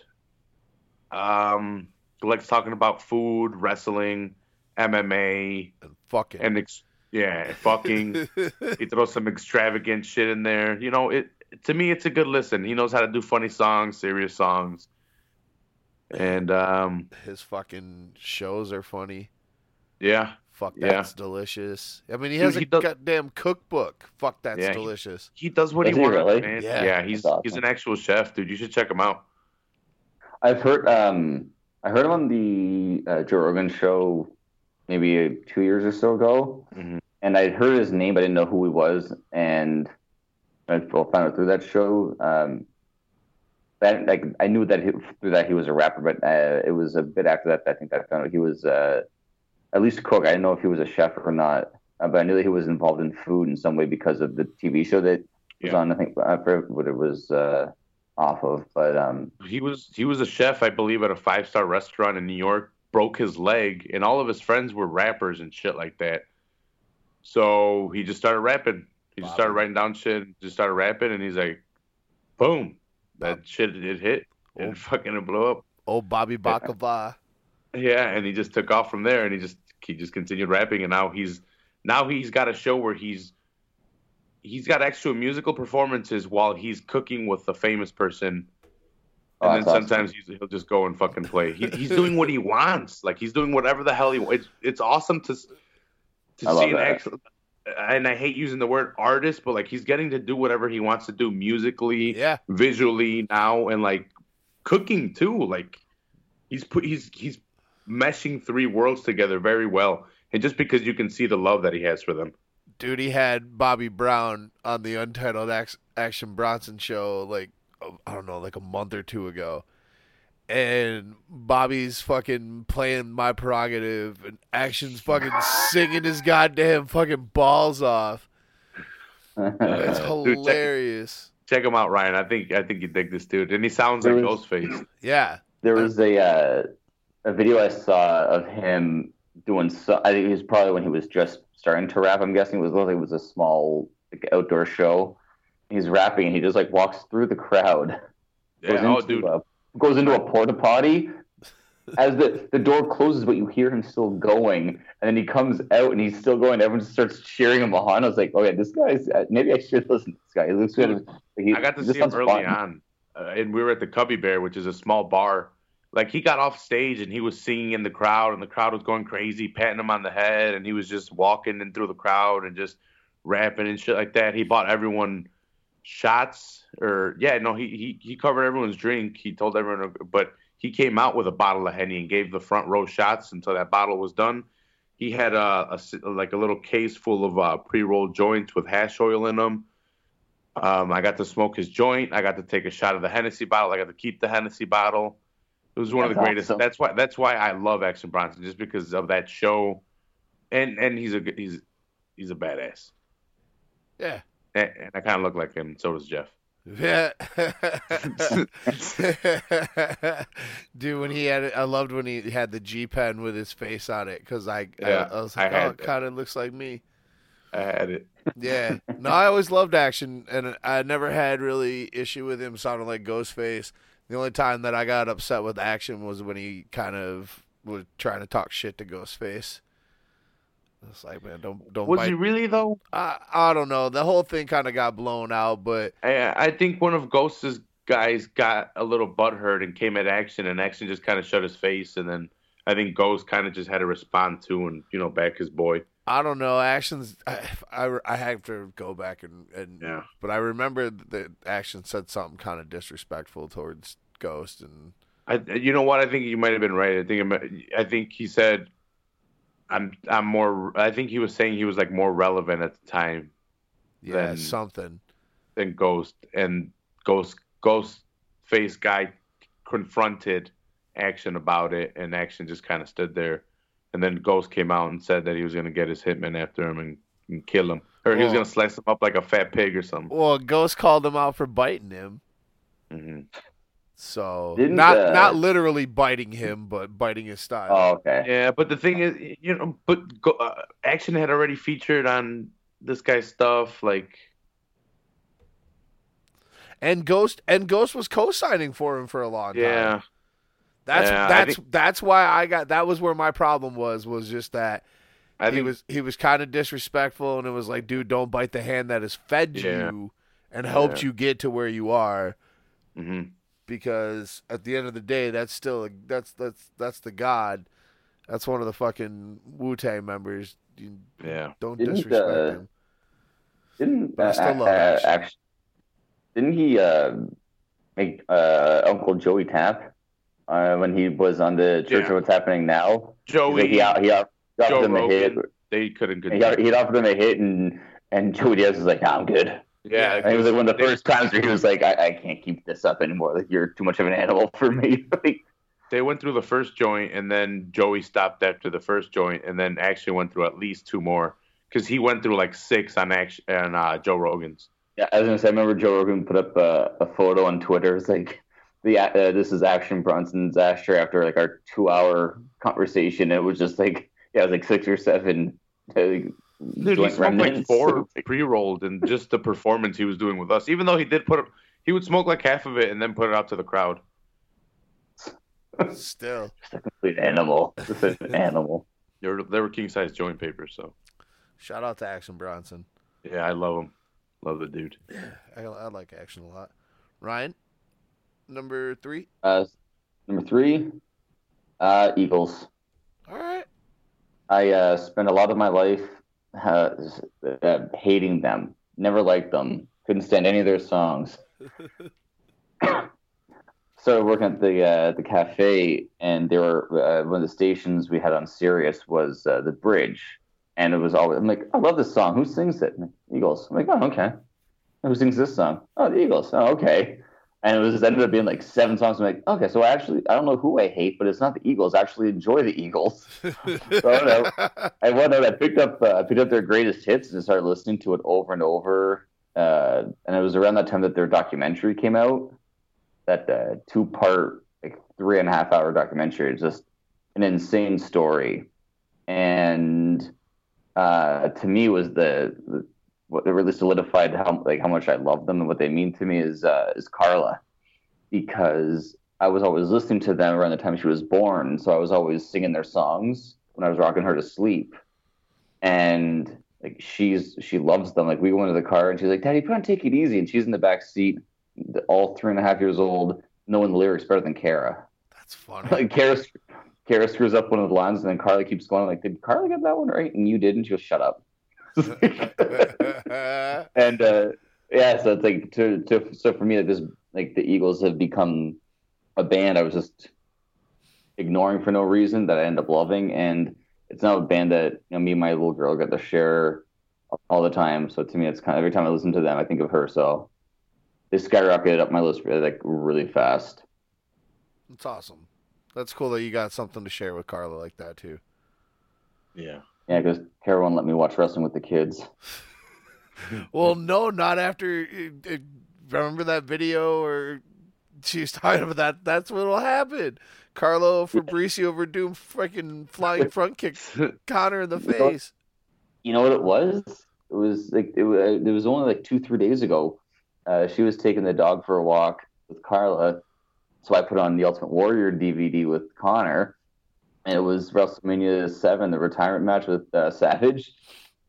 When she got home, the Ultimate Warrior had grabbed Sherry's hair, and the crowd's going wild. And Kara goes, "Yeah, no, the kids are never watching this." I'm like she goes, "They can watch the UFC, they can watch, they can watch, you know, anything, but no wrestling." I'm like, God, but UFC has girls in bikinis. It's the same thing. Come on, don't take wrestling away from me and my kids.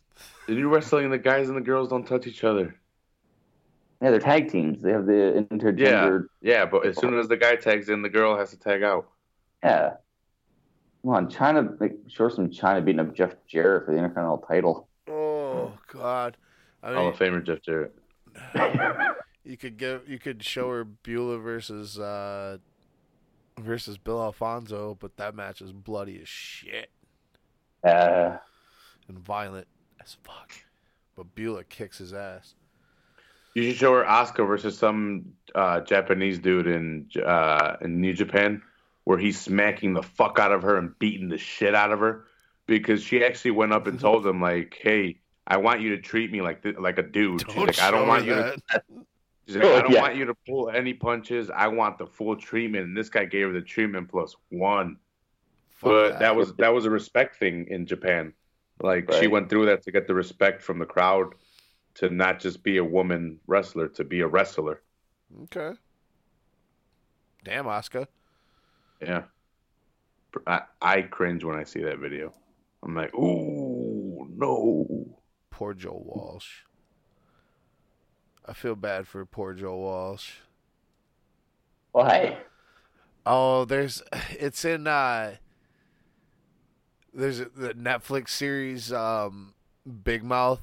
It's this cartoon Okay, yeah, yeah. about going through puberty. There's there's a little scene in there he's like friends with the puberty monster and he brings him in Yeah. when the two of the main characters have a fight and Joe Walsh talks about his fight with with Don Henley and then he's like and then Don Henley stops calling you on your birthday and it's just all really sad.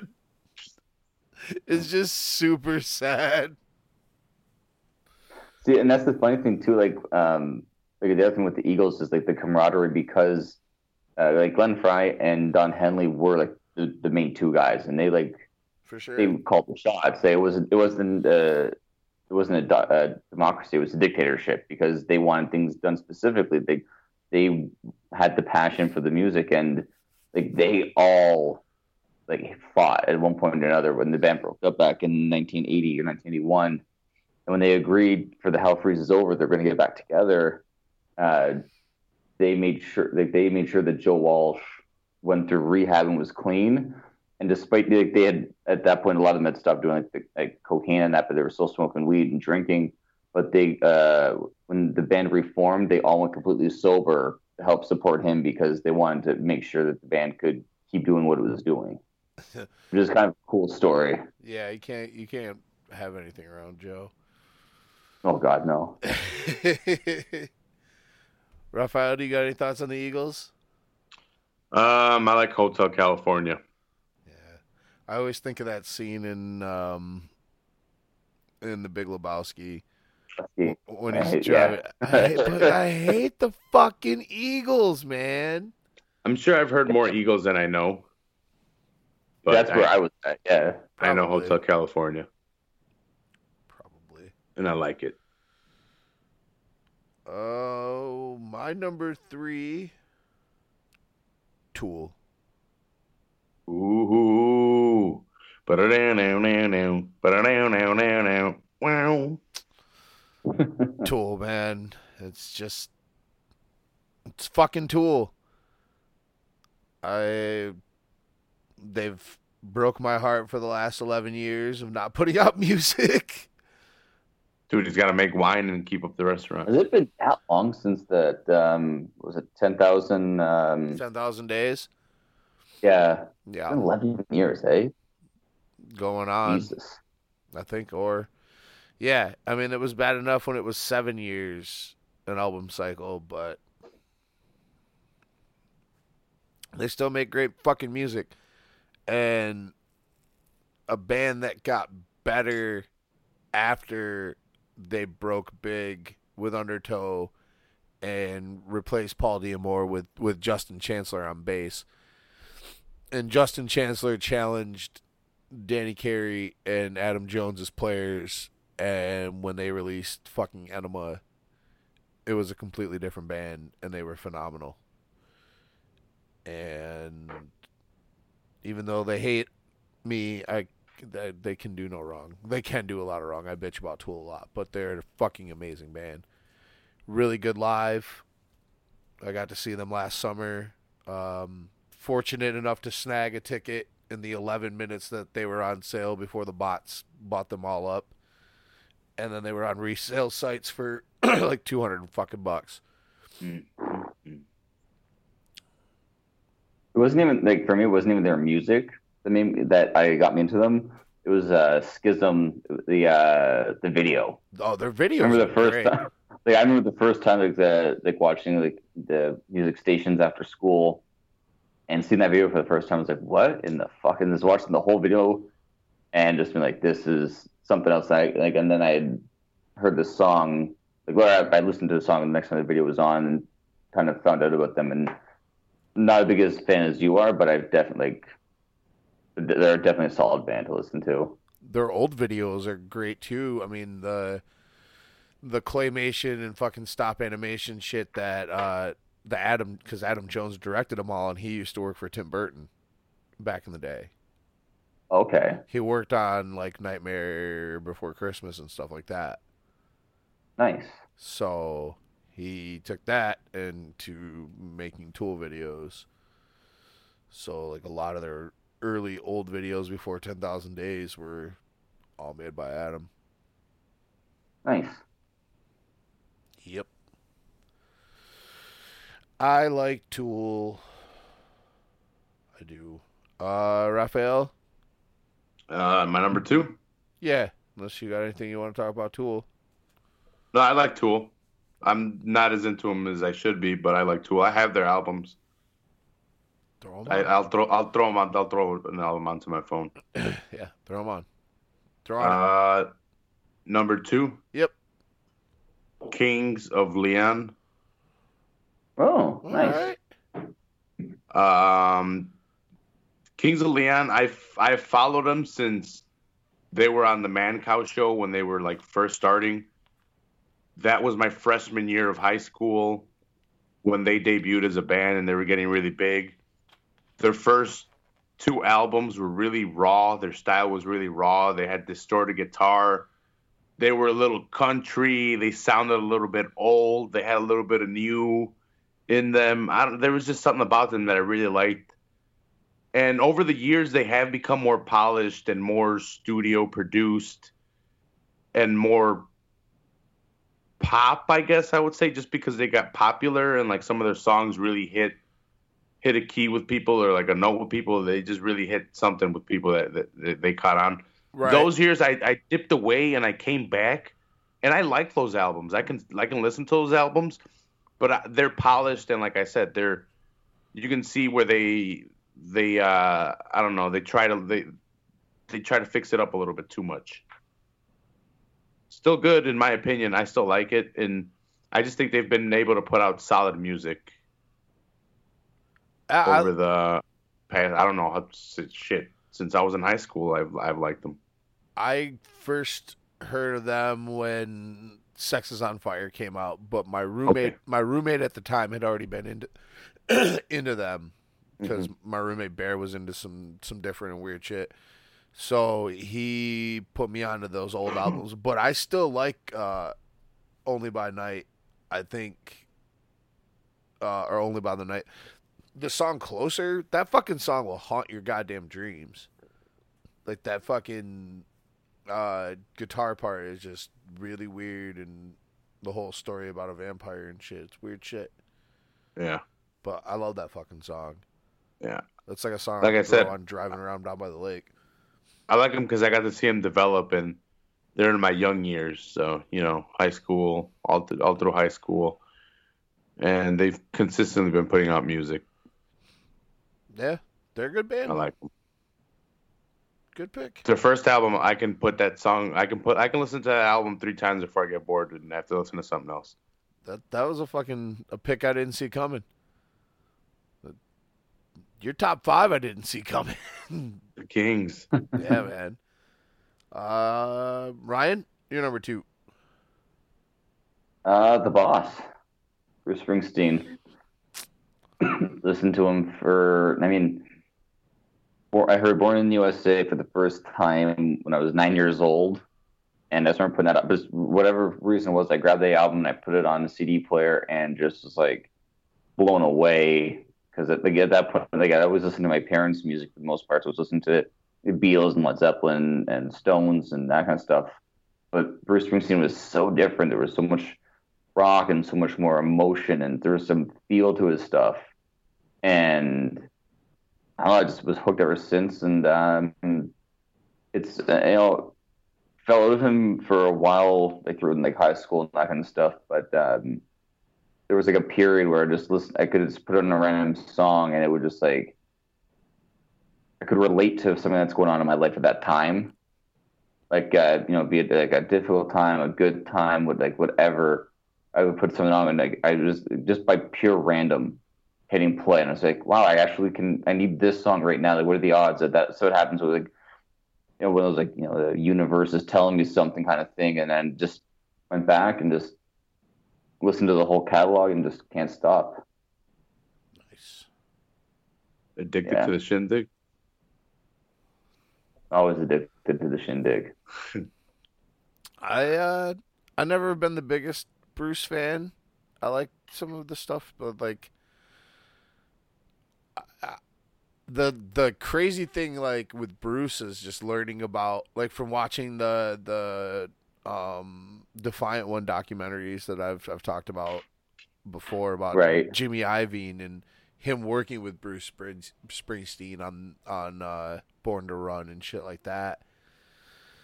Like just hearing the how the crazy recording process was with that, it's, it's mind boggling how anything ever got done. I heard he's a great performer. Me too. I mean, yeah, I mean, he's this guy like 66 years old. He still goes out and does like three and a half hour shows. And at the time he's doing the show, like he's running from one side of the stage to the next. Like it was actually uh, live in Hyde Park from about uh, nine years ago. And he's walk, he's into the crowd almost like it was the Barry, but he's walking around the crowd like hugging, shaking hand ball as he's singing a song. The song ends and he realizes you got to get back up stage. So he's trying to like book it while they're finishing the song. He's climbing up the stairs and he gets to the mic and goes, "What's with these stairs? I'm 60 fucking years old." And the crowd just loses it.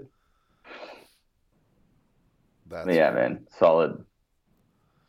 What time is it? Boss time.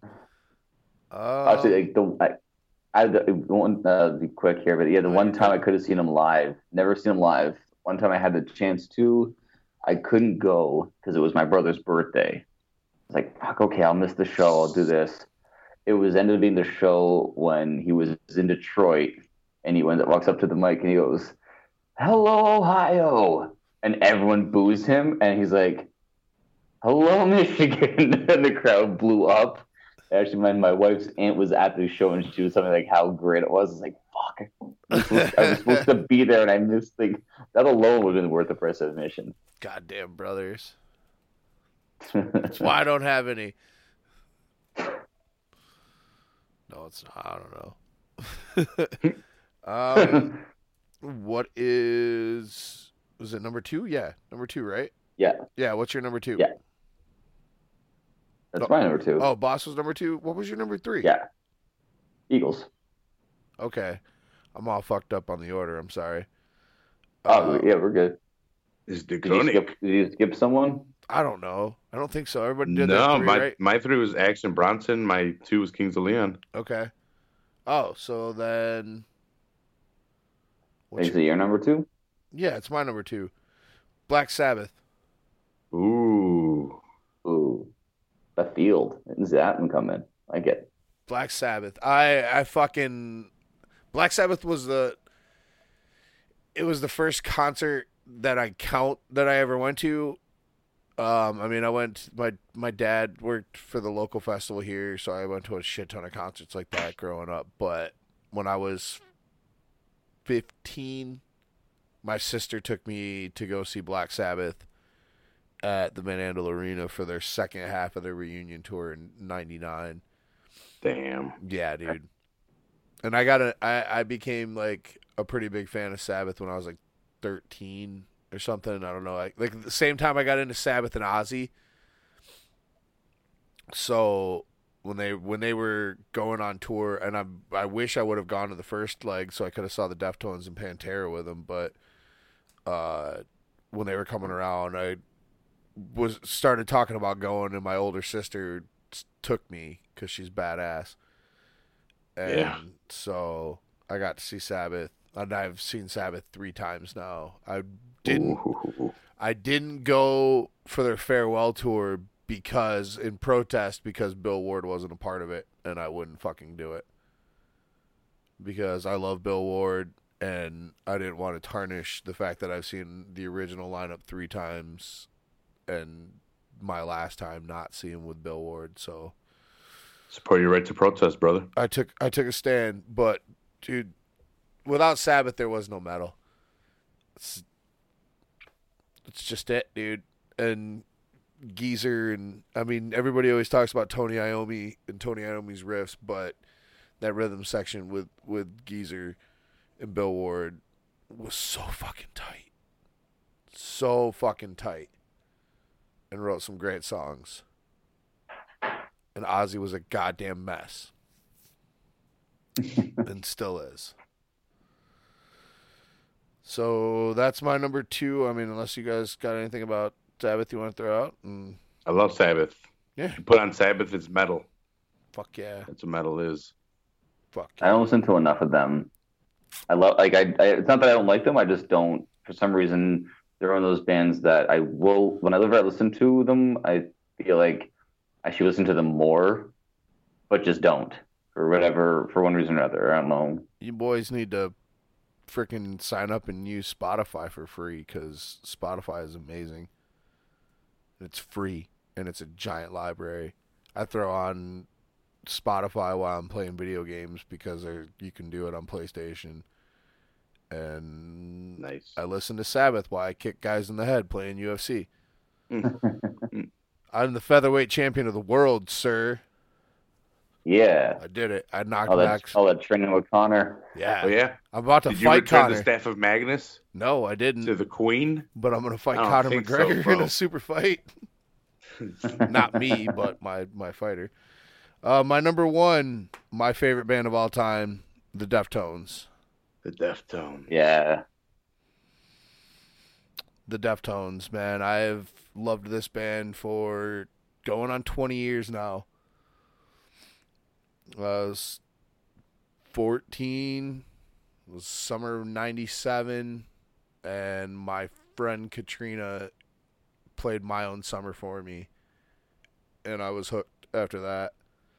And I listened to the shit out of Around the Fur, and then went back to Adrenaline. And then when I was in ninth grade, or going into 10th grade uh, was when they released Change in the House of Flies, and then White Pony came out. And it was something completely different than their first two albums, but still really great. And they've evolved with almost every album. They've done something slightly different. I won't say that every album they put out is a great album because some people don't really like the self-titled and Saturday Night Wrist. I get really baked and listen to them, especially Saturday Night Wrist. Saturday Night Wrist is really cool to listen to when you're high as fuck. It's just chill. I just started listening to some Deftones. Just because I think you're a good guy, Jeff. Thanks, man. I think I'm a good guy too, even though you attacked me for Audioslave. for, the, for those like 90 seconds, I didn't think you're a good guy. But right now, I do. He's redeemed himself. I mean, I appreciate you that you didn't attack me for Michael Jackson. So Ryan's over too. But that, that's uh that's my number one.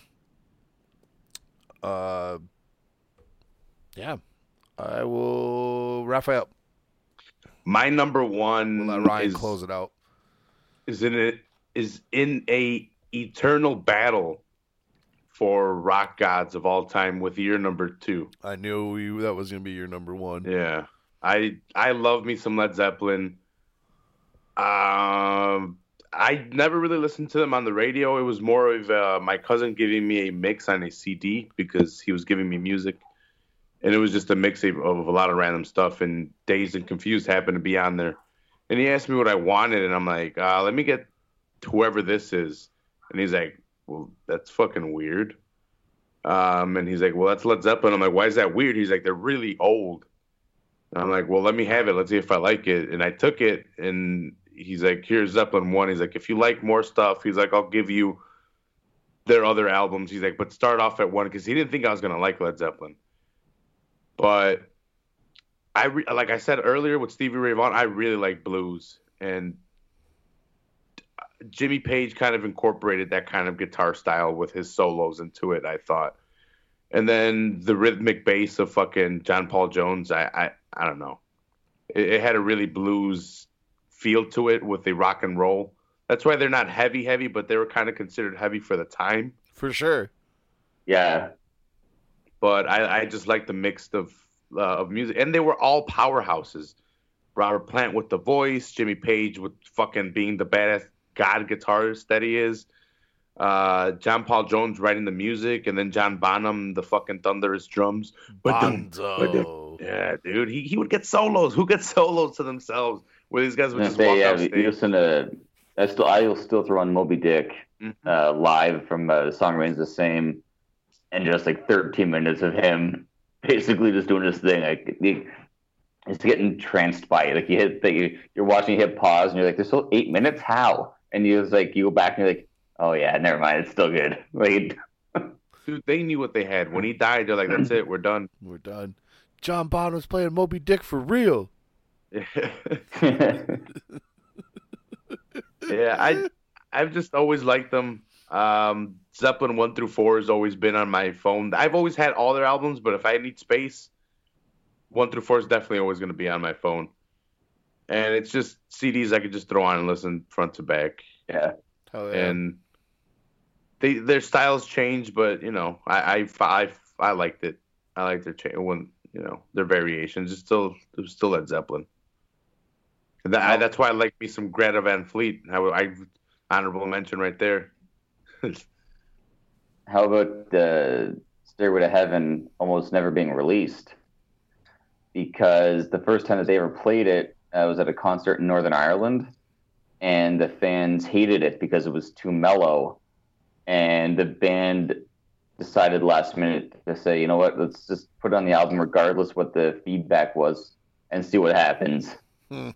And that song ended up becoming like one of the most iconic rock songs in history. right. One of the most FM played songs of all time. Mm-hmm. Yeah, and it was almost just because these fans wanted to hear something fast and hard, and they played Sarah Heaven, so they're like, ah, should we release it? Should we not? Like, Dude, I, I used to watch them live. I, I have a couple of their DVD, like, well, at least one of their DVDs, How the West Was Won. I had another one, but like one of my friends kept it.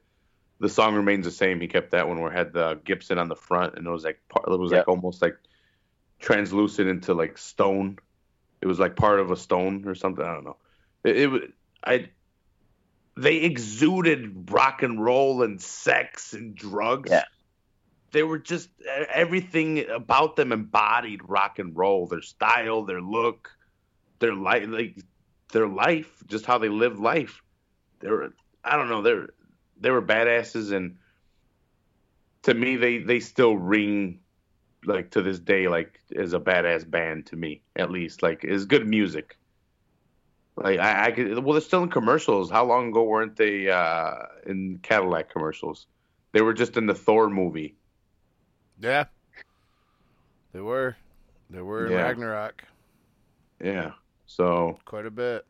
they could still use them to, even though they they have been using retro soundtracks, but still, you know, That's getting them to give permission is the hard part. Yeah. Yeah, they're stingy with that because they're rich. They're rich as fuck. So they're like, why? It's our music. Give us more money. And Robert Plant wants to just play weird versions of Led Zeppelin songs. Yeah. Then they, after Bonham died, it all got weird, and they just That was there was always the talk of like like they were the like one of the first bands to say like no like we're done like mm-hmm. Zeppelin is us and that's it and I think it was maybe in the late '90s could have been a bit later but um, there was talks about a reunion tour with uh, Jason Bonham mm, and I and I think they've done maybe like a one-off show here and there Yeah, one but they've refused they've refused to do like a full album or a full tour. Like they'll say like you know we're do, there's a show like something like say something like uh, like Live Aid or something. They would throw they would do something like that for a purpose, but it's not like they're gonna start getting the band back together and tour the world just because. Robert Plant was really negative about that one off show too. Like real negative about it. to me, like I didn't like the what they did either with the Rock and Roll Hall of Fame. They didn't even invite John Paul Jones. It was only fucking Page and Plant up there. That was really dickish because they were all talented and they all brought an aspect to it. But John Paul Jones, to my knowledge, wrote a lot of the music. He like composed a lot of the music itself, Mm-hmm.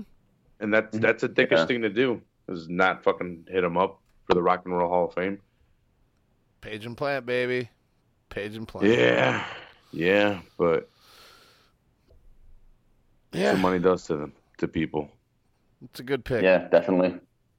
That was a good pick. I, I expected that to be your number one. Mr. Dempsey, you have the floor, sir. You too. My Fuck you too.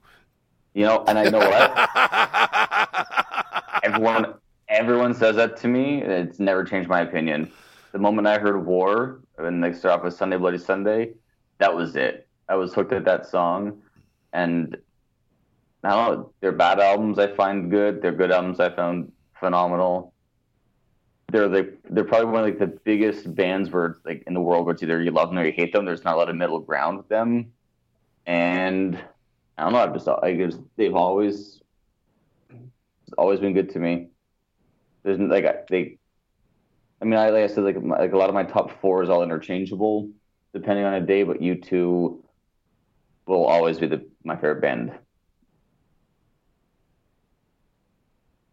All right. I, I, I, they got some good stuff. They got some really bad stuff. Don't ever force your goddamn album onto my fucking iPhone again, U2. It was such a bitch to get that fucking thing off. Didn't you have to actually download it though? No, it automatically downloaded for you. You didn't have a choice. It just showed up with an update. Oh, okay. I remember like One day there was just U2 on my phone. Yeah. You said you don't force an album on me, and then you two, I thought you were talking to me and rap for a second there. No, I was just talking about U2 fucking forcing it on me and Sounds putting it putting it on my phone without my permission. That's no. And it was like one of their new. It was their new album. It wasn't even like a good album. Oh yeah, it was like that was like their big release thing with Apple. Yeah, it was bad. Everyone was pissed.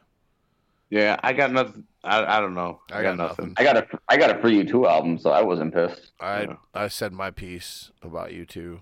I, I just know they've made fun of Bono for being a nice guy.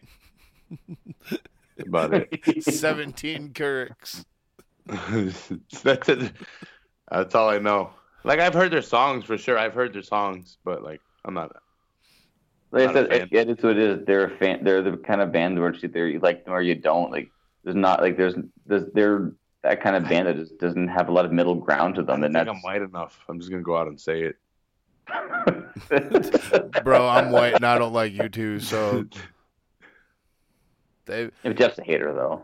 I am, but It's probably just like a latitude. They're thing. like- It's the higher you get, the whiter. They're like Like- the yeah. they were like the Nickelback of their time.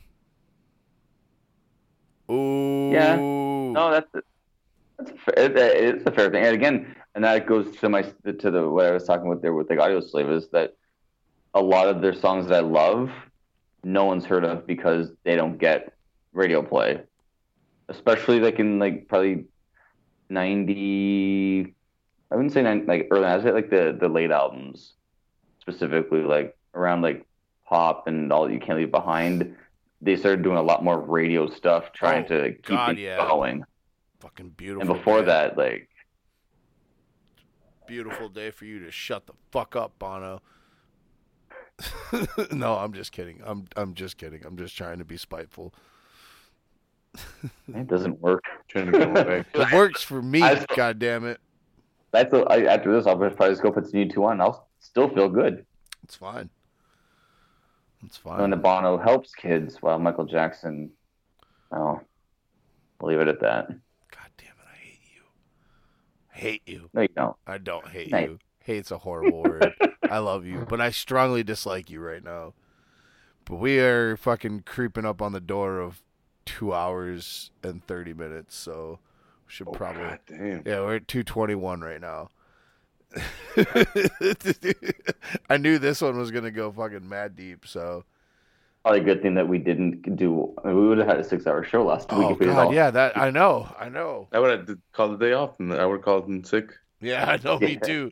Look, I I podcasted too long. I got to I got to take the day off. I would have just put like diarrhea or something. Oh, I, I would have never told my bosses I podcasted too long so I can't come into work. Yeah, I just Really? put I wasn't feeling well. I'm And I'm if they ever ask me, I'm just be like, look, I had diarrhea. You want me to come to work with diarrhea? Raph got the the Super Bowl part two. you want Yeah, me, the Super me, Bowl part two. you want me to I shit? took the day off after. I needed it. You want me to shit everywhere? this is how we get shit everywhere. Oh man. All right, boys. Anybody got anything they want to say? Ryan, thanks for joining again, buddy. Yeah. And uh, I mean, if all goes to plan, you guys will have me back. And Of course. April fifth, I think April fifth will probably be the breakdown for the Ferguson Khabib card. So Aye, aye, aye. That's the Thursday before. So if you guys are doing it then, I'll Yeah. you guys put you guys put the bat signal, and I will answer. You just you just say, hey, I want to come on to. You want to come on to preview, or you want to come on to breakdown? Which one? What? Both. What do you want to do? You tell me what you want to do, sir. When you're on.